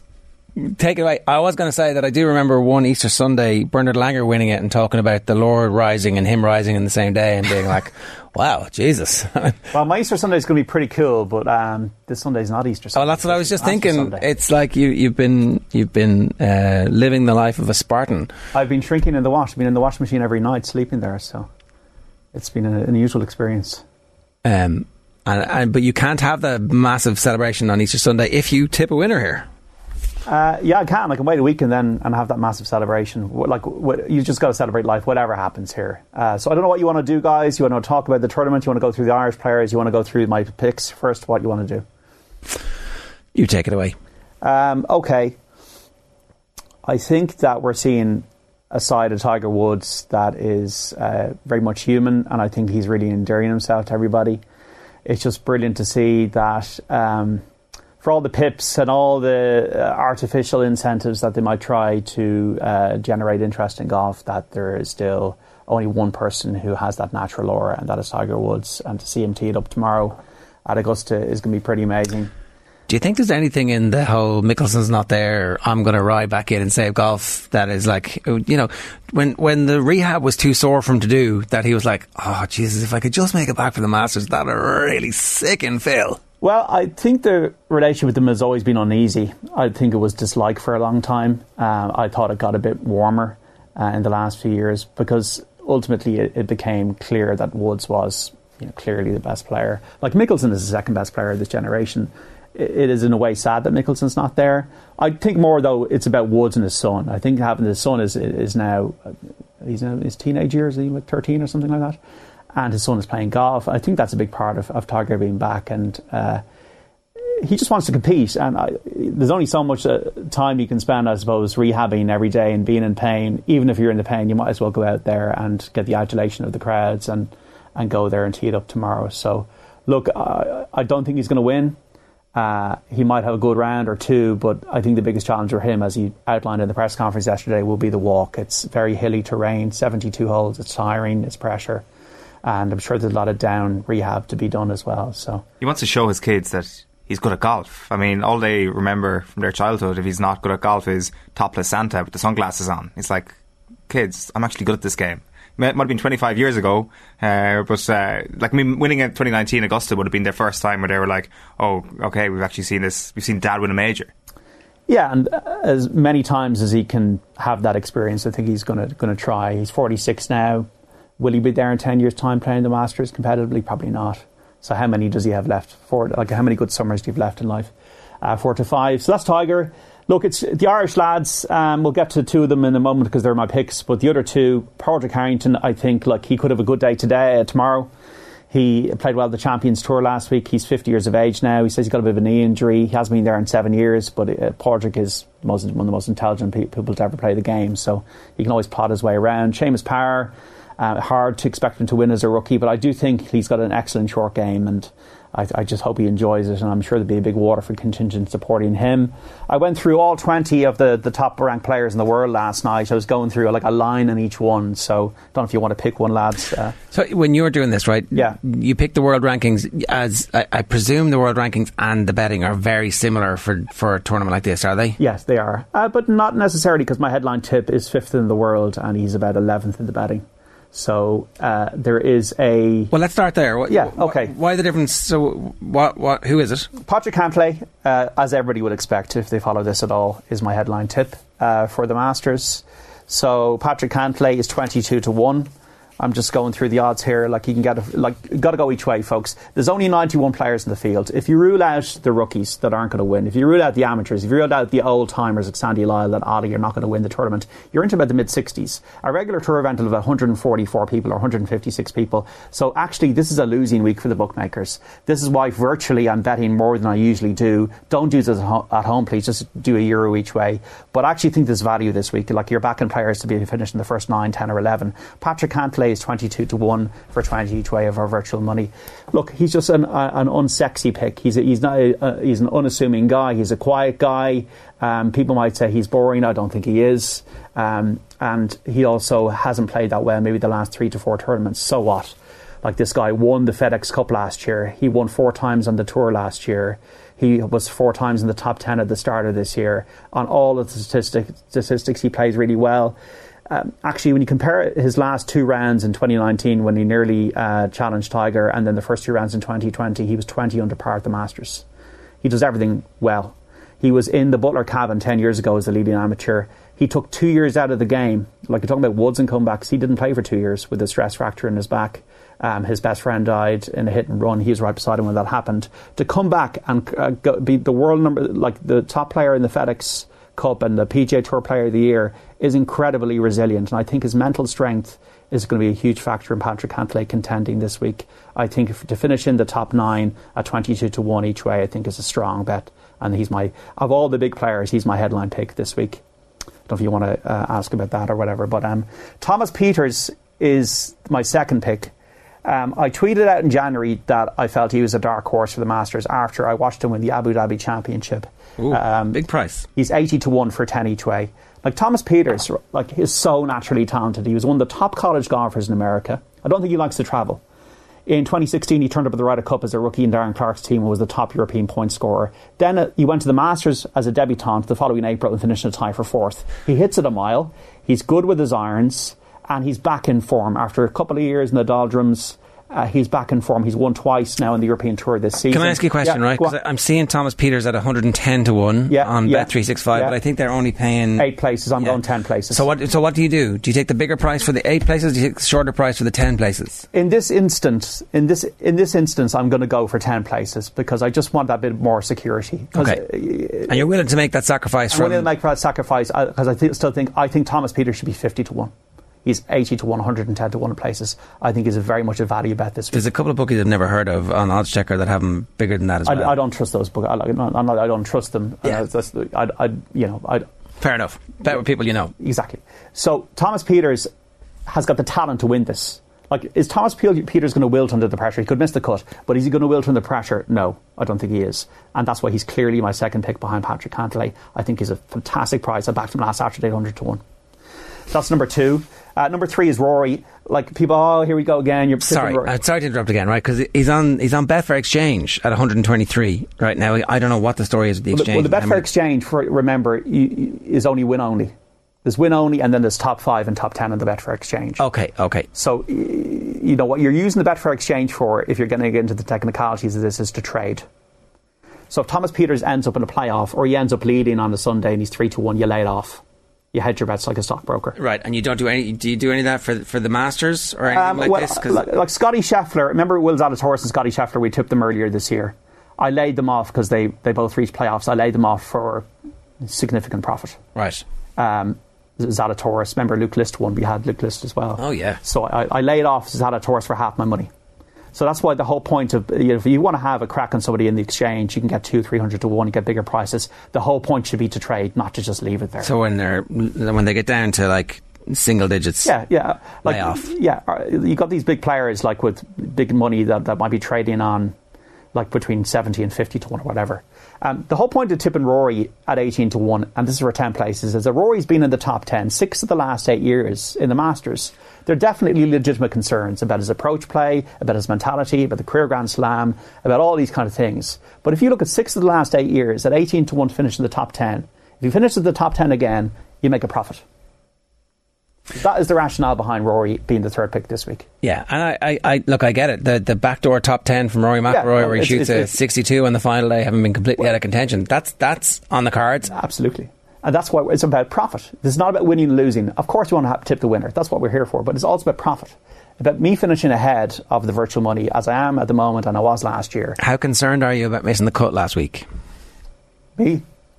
Uh, Rory? No, not at all. Rory, uh, the, the actual stat here, um, uh, I was here like really burning the oil. And the one thing I wrote, wrote down beside Rory McIlroy has won four times the PGA Tour the week after missing the cut. Okay, so it doesn't, it doesn't matter. The, uh, the bigger worry for Rory is his irons and his wedge play. Um, the rest of it, actually, the conditions are good this week, and the high ball hitting could, you know, I think Rory and wind and Rory in bad conditions, and you know, I think good conditions this week could help him. Okay. Shane Lowry's the fourth one at 40 to 1 for 4 each way, a fifth of the odds of first eight places. Lowry, I think Portrush is a huge thing for him. And I think that winning that by six shots has freed him up. He's playing really well. He was second at the Honda. He's very good on the approach stats at the moment on the PGA Tour.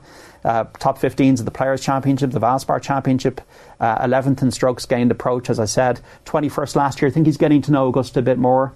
Um, put it well at Oakmont when he nearly won the US Open. I think Shane Lowry can definitely contend this week. I think he's comfortable in this Sunday arena. Uh, the fifth one is Mark Leishman. He's the experience horse here. Players who continually go back to Augusta and play well. He's 70 to 1 for 4 each way.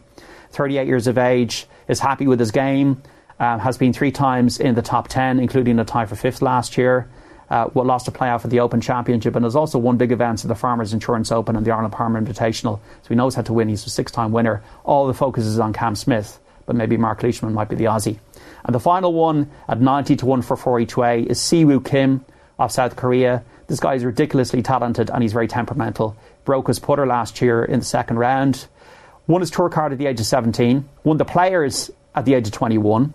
Um, is really good off the tee. Doesn't have that many weaknesses. Good short game. Was tied for 13th in Texas last week. Won last year on the tour. Is a bit of a dark horse. Has had um, three top 25s of the Masters and was tied for 12th last year. So Si Woo Kim, Mark Leishman, and Shane Lowry, these, these are in the bracket of those kind of mid to high range each ways. Rory, the whole rationale there is that he finishes in the top 10. If he wins, fantastic. Wonderful for Irish golf.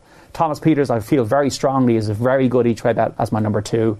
And I'm going to stick with Patrick Cantlay, who I think is vastly overpriced at 22 to 1 with the bookies and then even 27 to 1 on the exchange um, for a guy who was probably the hottest player in golf only about a month or two ago.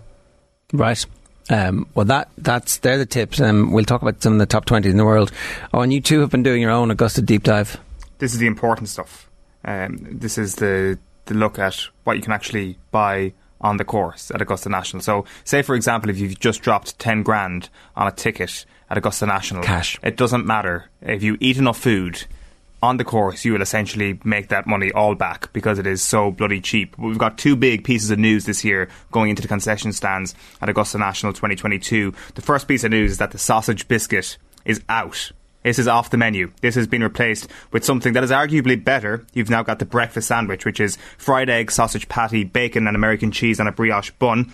It'll cost you $3 that is two euro seventy five cent, which will get you half a jambon in a Dublin city centre deli counter. So that is Whoa. exceptional value for a full breakfast roll, essentially. So this is a, a net win, I would say. That one coming off and that one going on, and the Augusta concessions menu scores. So Gosh, this is basically candy floss, by the way. it, But it basically is. It's absolutely amazing. The, the second piece of news, and this is bad news, this is a hit that the menu simply cannot come back from. The famous Georgia peach ice cream sandwiches are gone. There have been supply chain issues, and it means it cannot be produced in great enough quantities for the tournament. This is obviously a, a great scandal. You don't need me to tell you that. And the Augusta Chronicle have been on top of this scandal. And I quote from their website.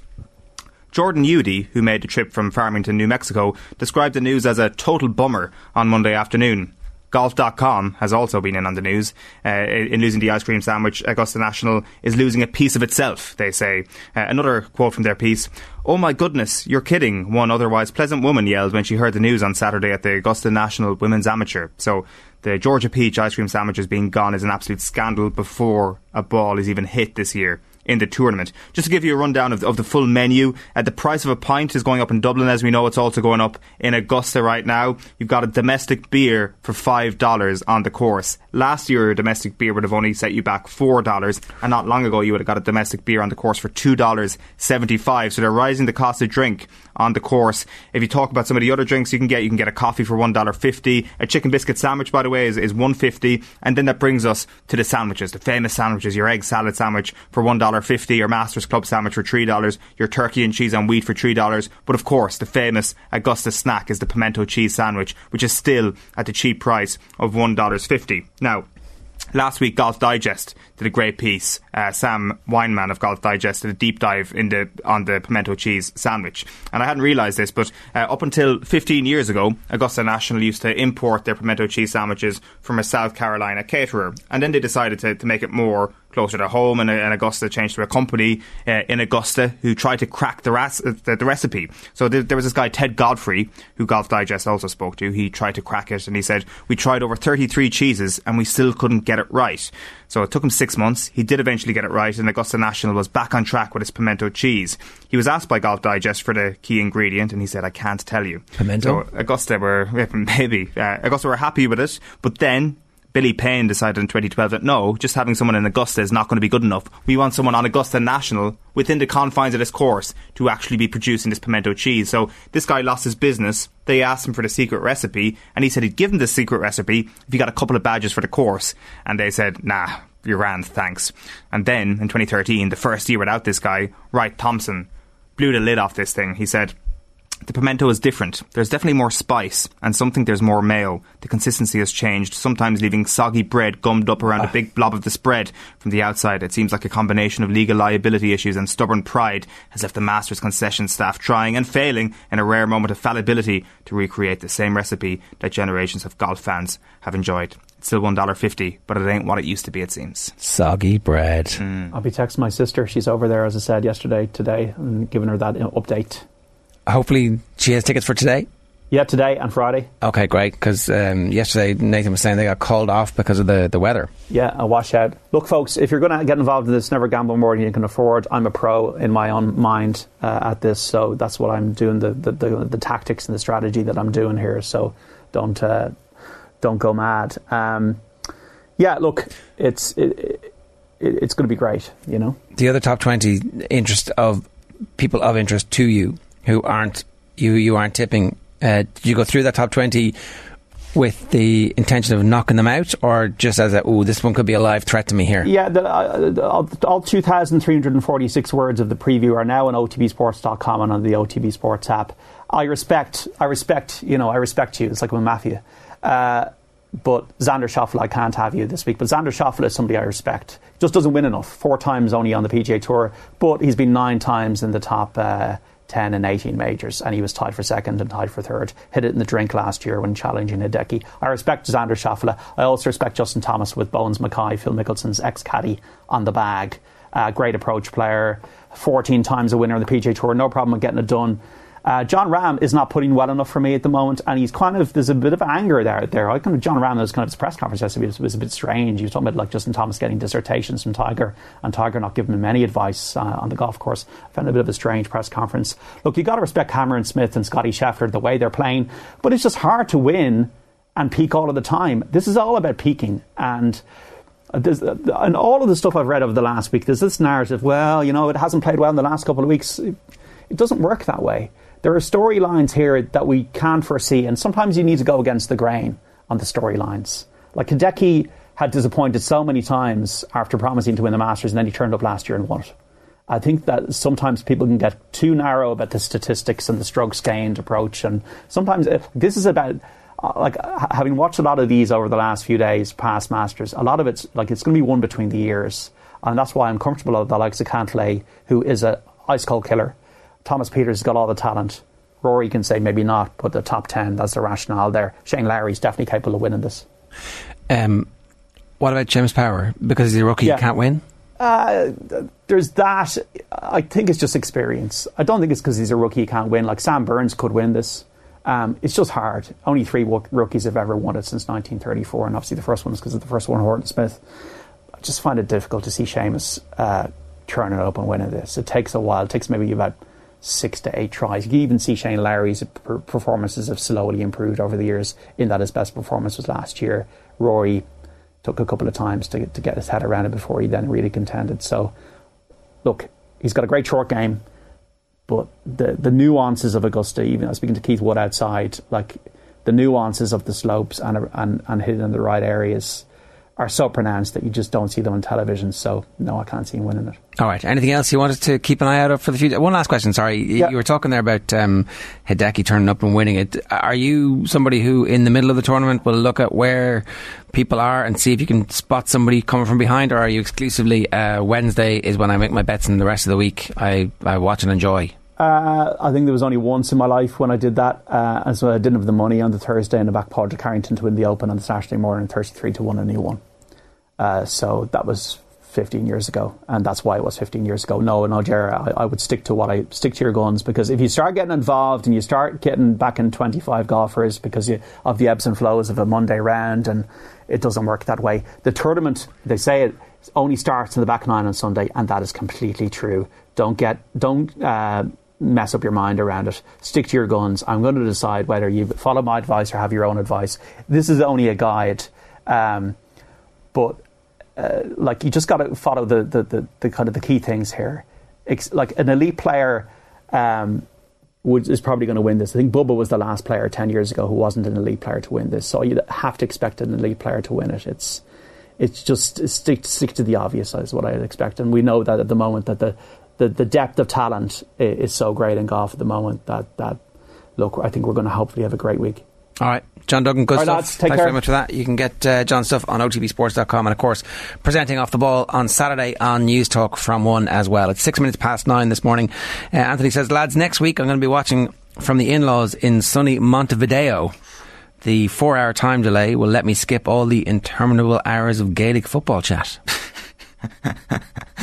What could he possibly be talking about? All of our uh, Gaelic football slots are very uh, well put together and well thought out. I'd like to go to Uruguay.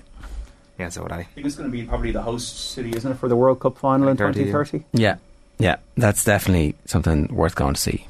That part of the world. I was in Buenos Aires when the peso was tagged to the dollar and everything was ridiculously expensive, um, and it was not a great place to be. There was a lot of tension in the air, so I'd like to go back and kind of um, see what Uruguay is like, which was just there. Like you could kind of Get a boat, can't you? could you could have poked a ball. Did you see Boca River? Uh, I saw San Lorenzo de Almagro Okay. uh, versus River Plate. It was the Cuatro Fantásticos, so it was the um, Javier Saviola, Juan Pablo Angel, that team. Great. Mad. Football properly means something to people in a way that's visceral.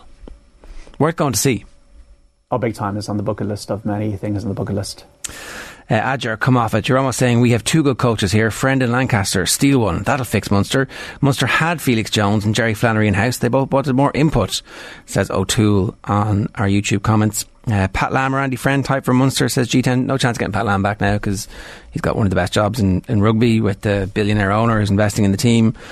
Um, look, I, I don't think it'd be terrible for Leinster if they were to lose Lancaster, but maybe the best thing is to keep him in the Irish system. There's an opportunity here for him to be a head coach, and then all of a sudden you've got succession plans and depth when it comes to the Ireland job if England decides that they want our coach. What about? But uh, we, we, you were pretty big on the whole Joey Carbery going to Munster ruins the whole Munster Leinster rivalry thing. Would that not dilute the rivalry even further?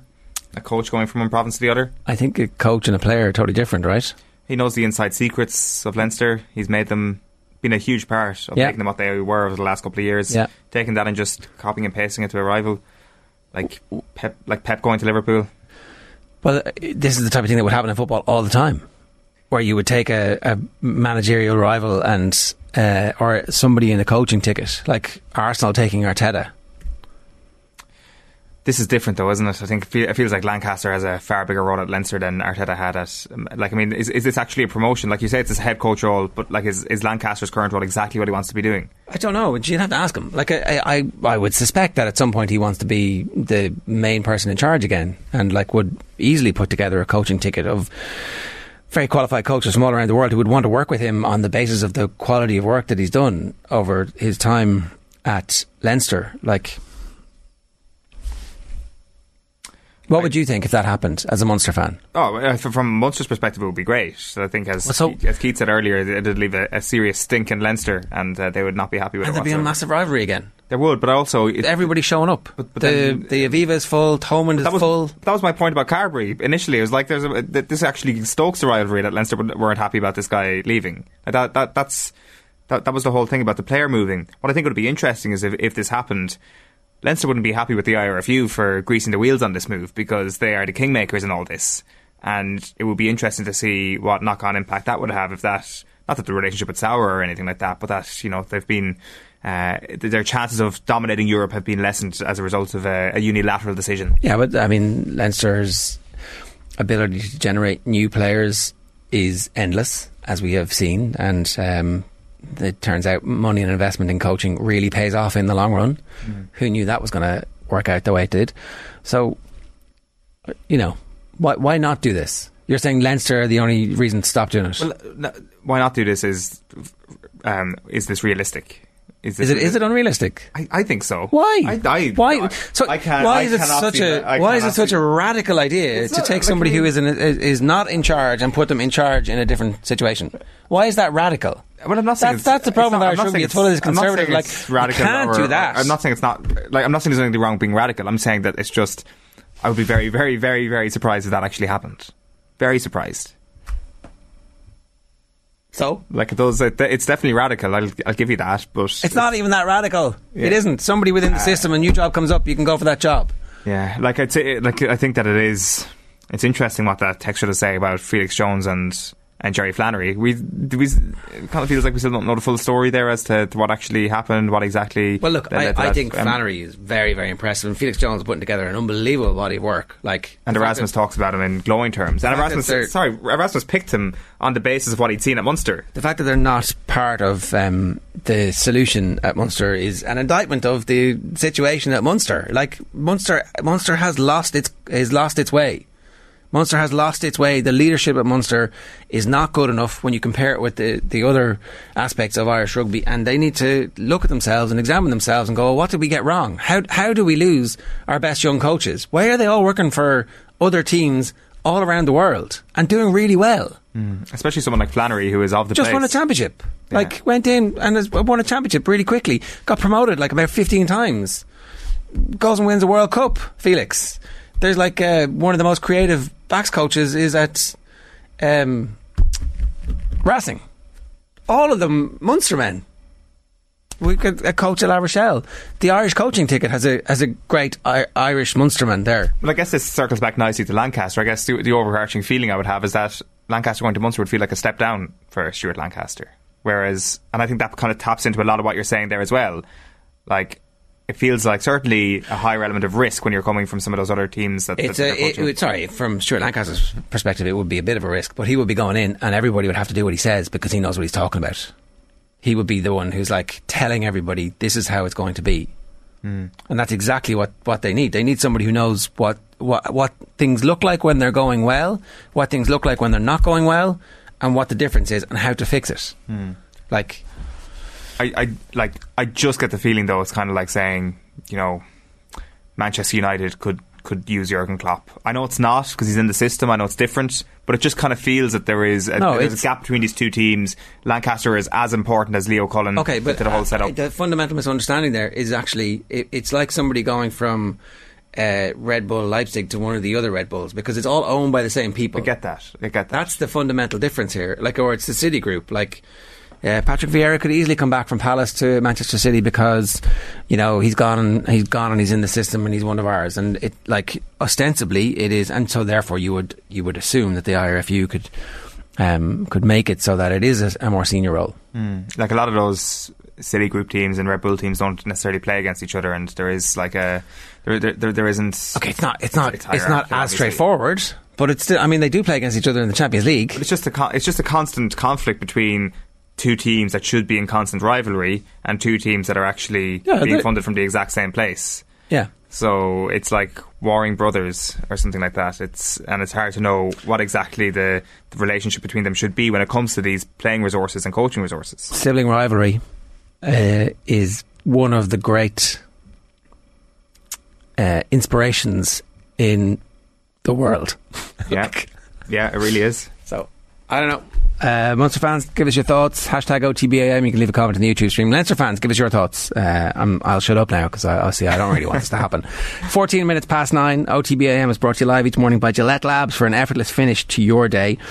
Uh, here's what's on OTB Sports Radio today. OTB Gold is Kathrine Switzer running the Boston Marathon at one o'clock. COYGIG from three. Our retro panel is telling it like it is.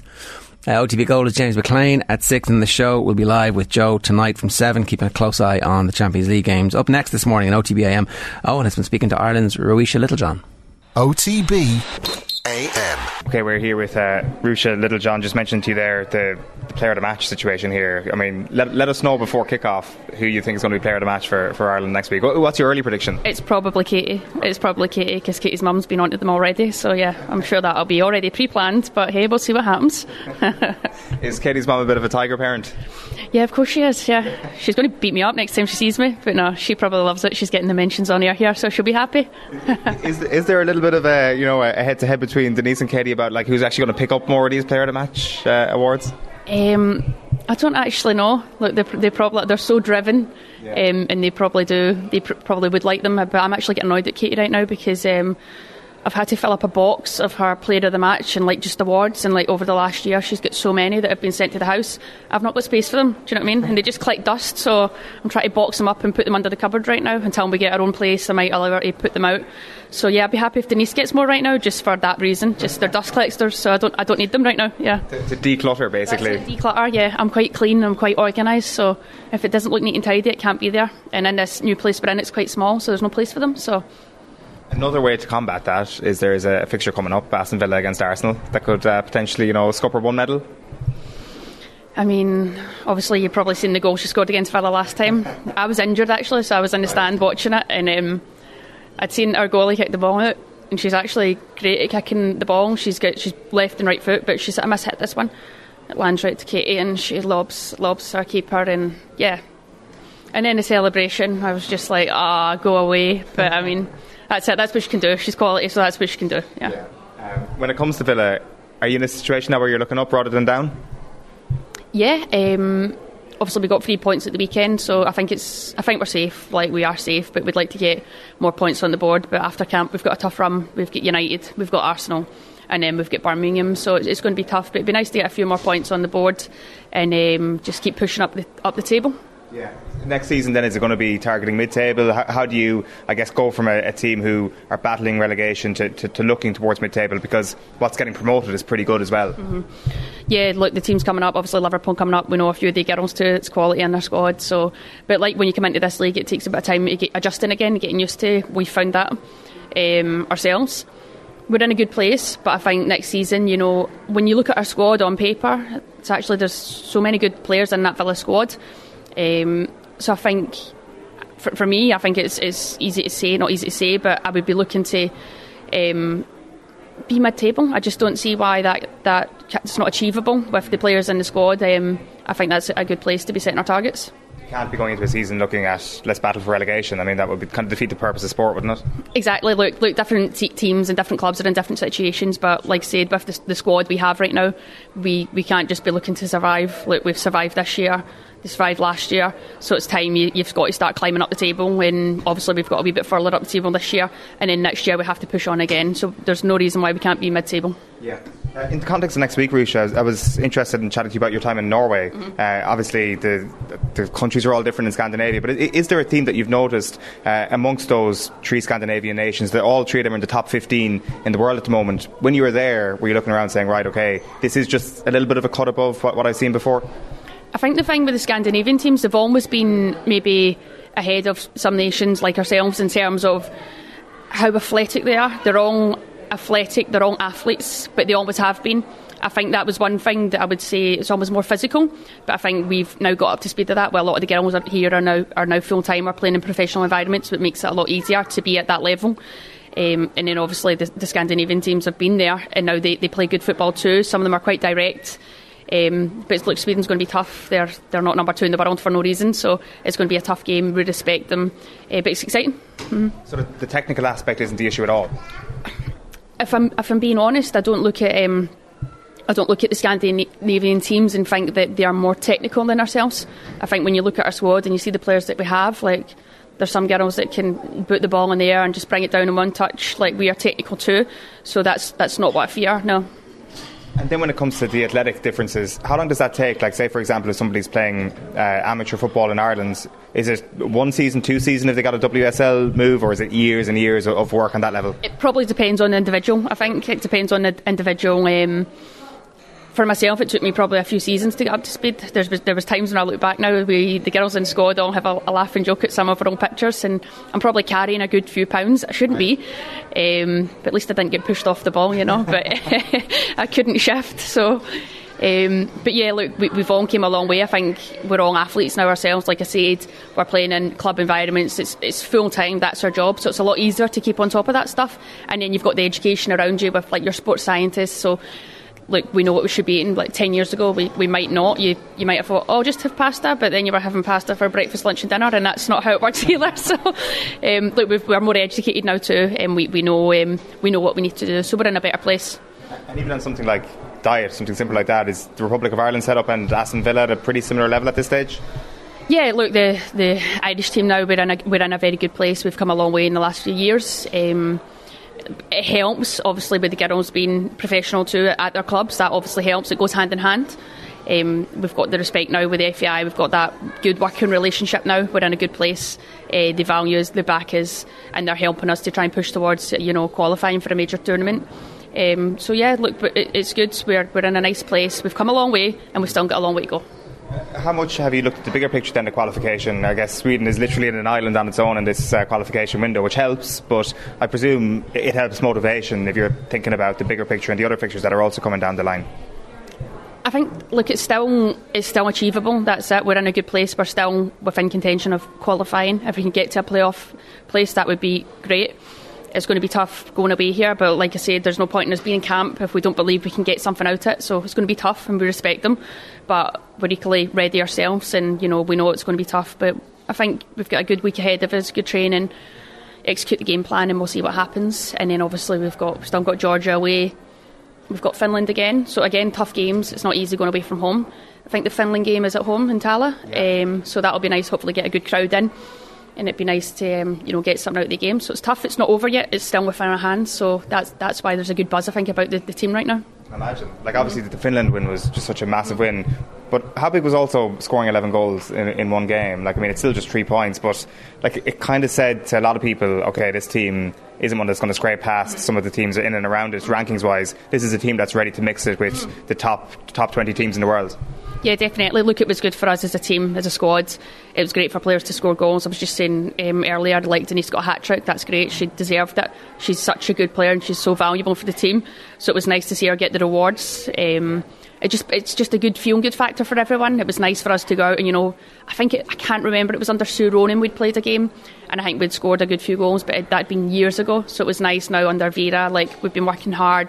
Obviously, we you know we're a very defensive team when we have to be, but it was nice to see that what we're working towards, we're trying to get better in possession, we're getting better at getting higher up the pitch. So it was nice to actually punish a team and put so many goals by them. So it was really good for everyone. Yeah, I can imagine. Listen, Ruesha, good luck next week. Great chatting to you. Thanks a million. Thanks very much. Cheers. Cheers. OTB AM. That's Ruesha Littlejohn in conversation with Owen at the Castleknock Hotel yesterday ahead of the Republic of Ireland against Sweden next Tuesday. You can hear that on OTB Sports Radio. It's got an early enough kickoff uh, around about 5 in the evening. We'll be starting our coverage, so make sure you are tuned in for that.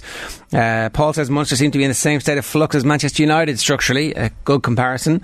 FJ says Lancaster would have zero interest in stepping down to Munster. The job doesn't even appeal to the likes of Rog anymore.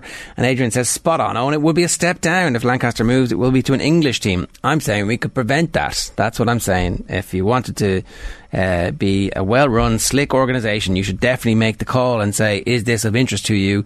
These are what the terms would be." You could pick your own coaching team.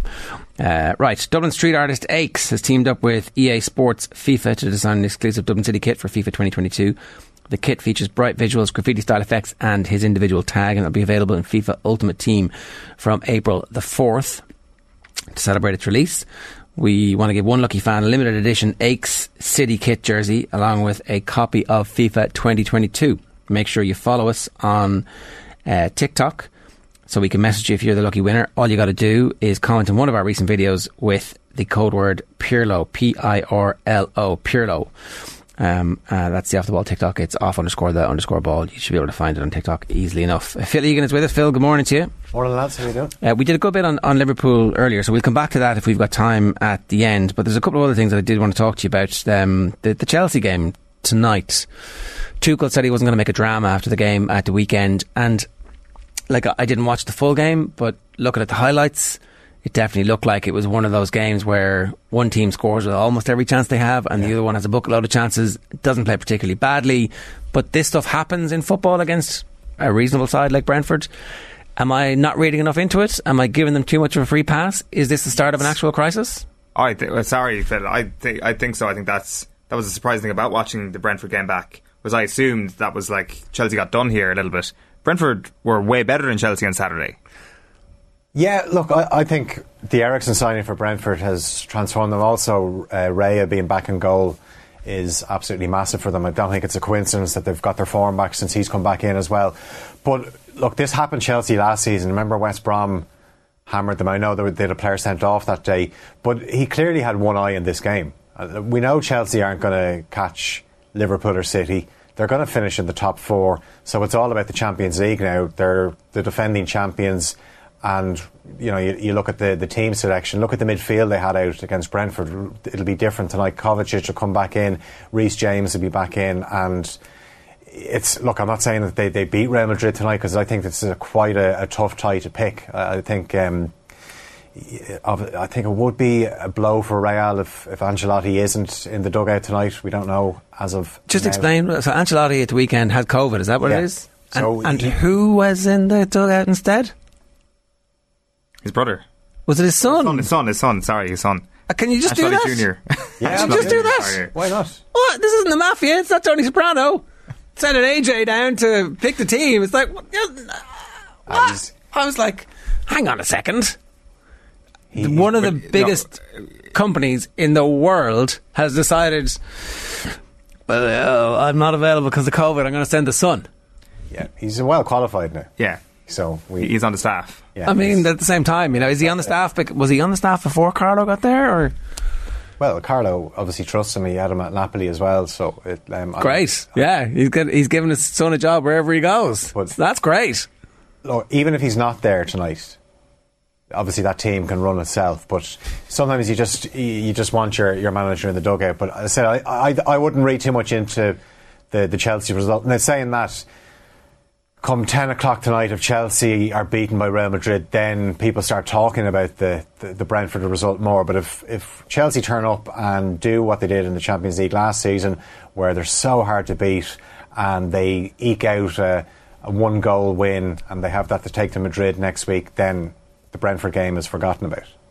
Um, the thing you, we forget about with David Ancelotti is that he scored exceptionally high in his pro license courses. Excellent. Uh, the Athletic said he got 137 out of 140 in his UEFA B examination and 13 out of 15 for his UEFA A license. So they are top notch marks. Yeah, well So- done. Yeah, good. Top of the Fair class. enough. I mean, yeah. I look at loads of the best coaches in the world happen to be the sons of uh, previous coaches, and obviously he's he's grown up in the football industry. But it's interesting that like. You know, at the peak end of the season, unfortunately, the Spanish league has not really put it up to Real Madrid. So, at the weekend, probably didn't matter that much. But this is a big game. It's a big Yeah. game to just be like, yeah, my boy. Well, and, and that could play into Chelsea's hands as well. The fact that Real Madrid are coasting in the in La Liga, you, you kind of think the way Barca are playing at the moment, if there was A tight race, if yeah. there was another five games added on to what's left, then Barca are just uh, they're like a train at the moment. But um, they've obviously left it too late. But it makes things interesting for, for next season. Um, but yeah, no, I, I going back to your original point though, I wouldn't read as much into that Chelsea defeat as like it's not a it's not a crisis. I think Chelsea. One thing we've seen under Tuchel is they're so hard to beat in these uh, cup knockout games. I know it's over two legs, but the fact that um, they are the, the reigning European champions, I, I think that there's there's a reason, and Tuchel has usually got his tactics spot on. So I think it's uh, it's definitely a tough one to call, though. late stage N'Golo Kante is the best player in the world for the month of April and May. That's like the rest of the year. He's kind of like grand. You're like, oh, sure, sure, is he worth his place in the team? But this is the, these are the games where he comes alive, isn't it? Man of the match of these two legs. That's my that's my outrageous prediction. Not so outrageous, I'd say. I'd say it's probably good a good idea that, that, that something like that could happen.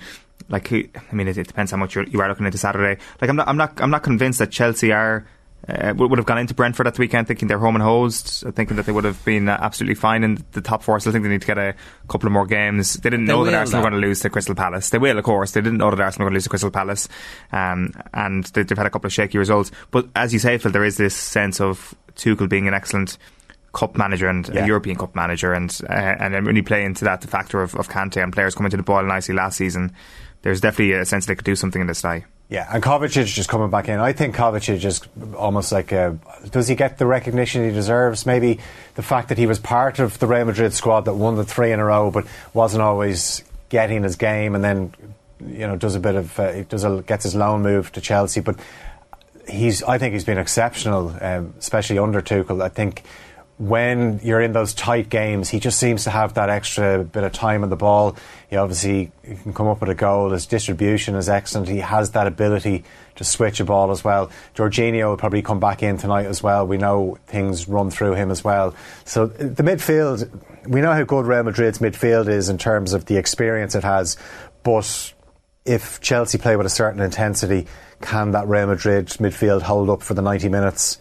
I'm not so sure. But when you've got Benzema in your team, you always have a chance. It'll be interesting to see what he does with Benzema. Obviously, we know Vinicius Junior is going to start. So will Asensio start? That's one of the other. Uh, Real Madrid obviously won at the weekend. Vasquez played at right back. Carvajal will be thinking, "Thank God we're not playing Mbappe again because that was a very uncomfortable couple of games for him against PSG." Carlo Ancelotti stuck the thing up his nose, swiddled it around, and uh, only one line on his COVID test, so he is Dead. clear.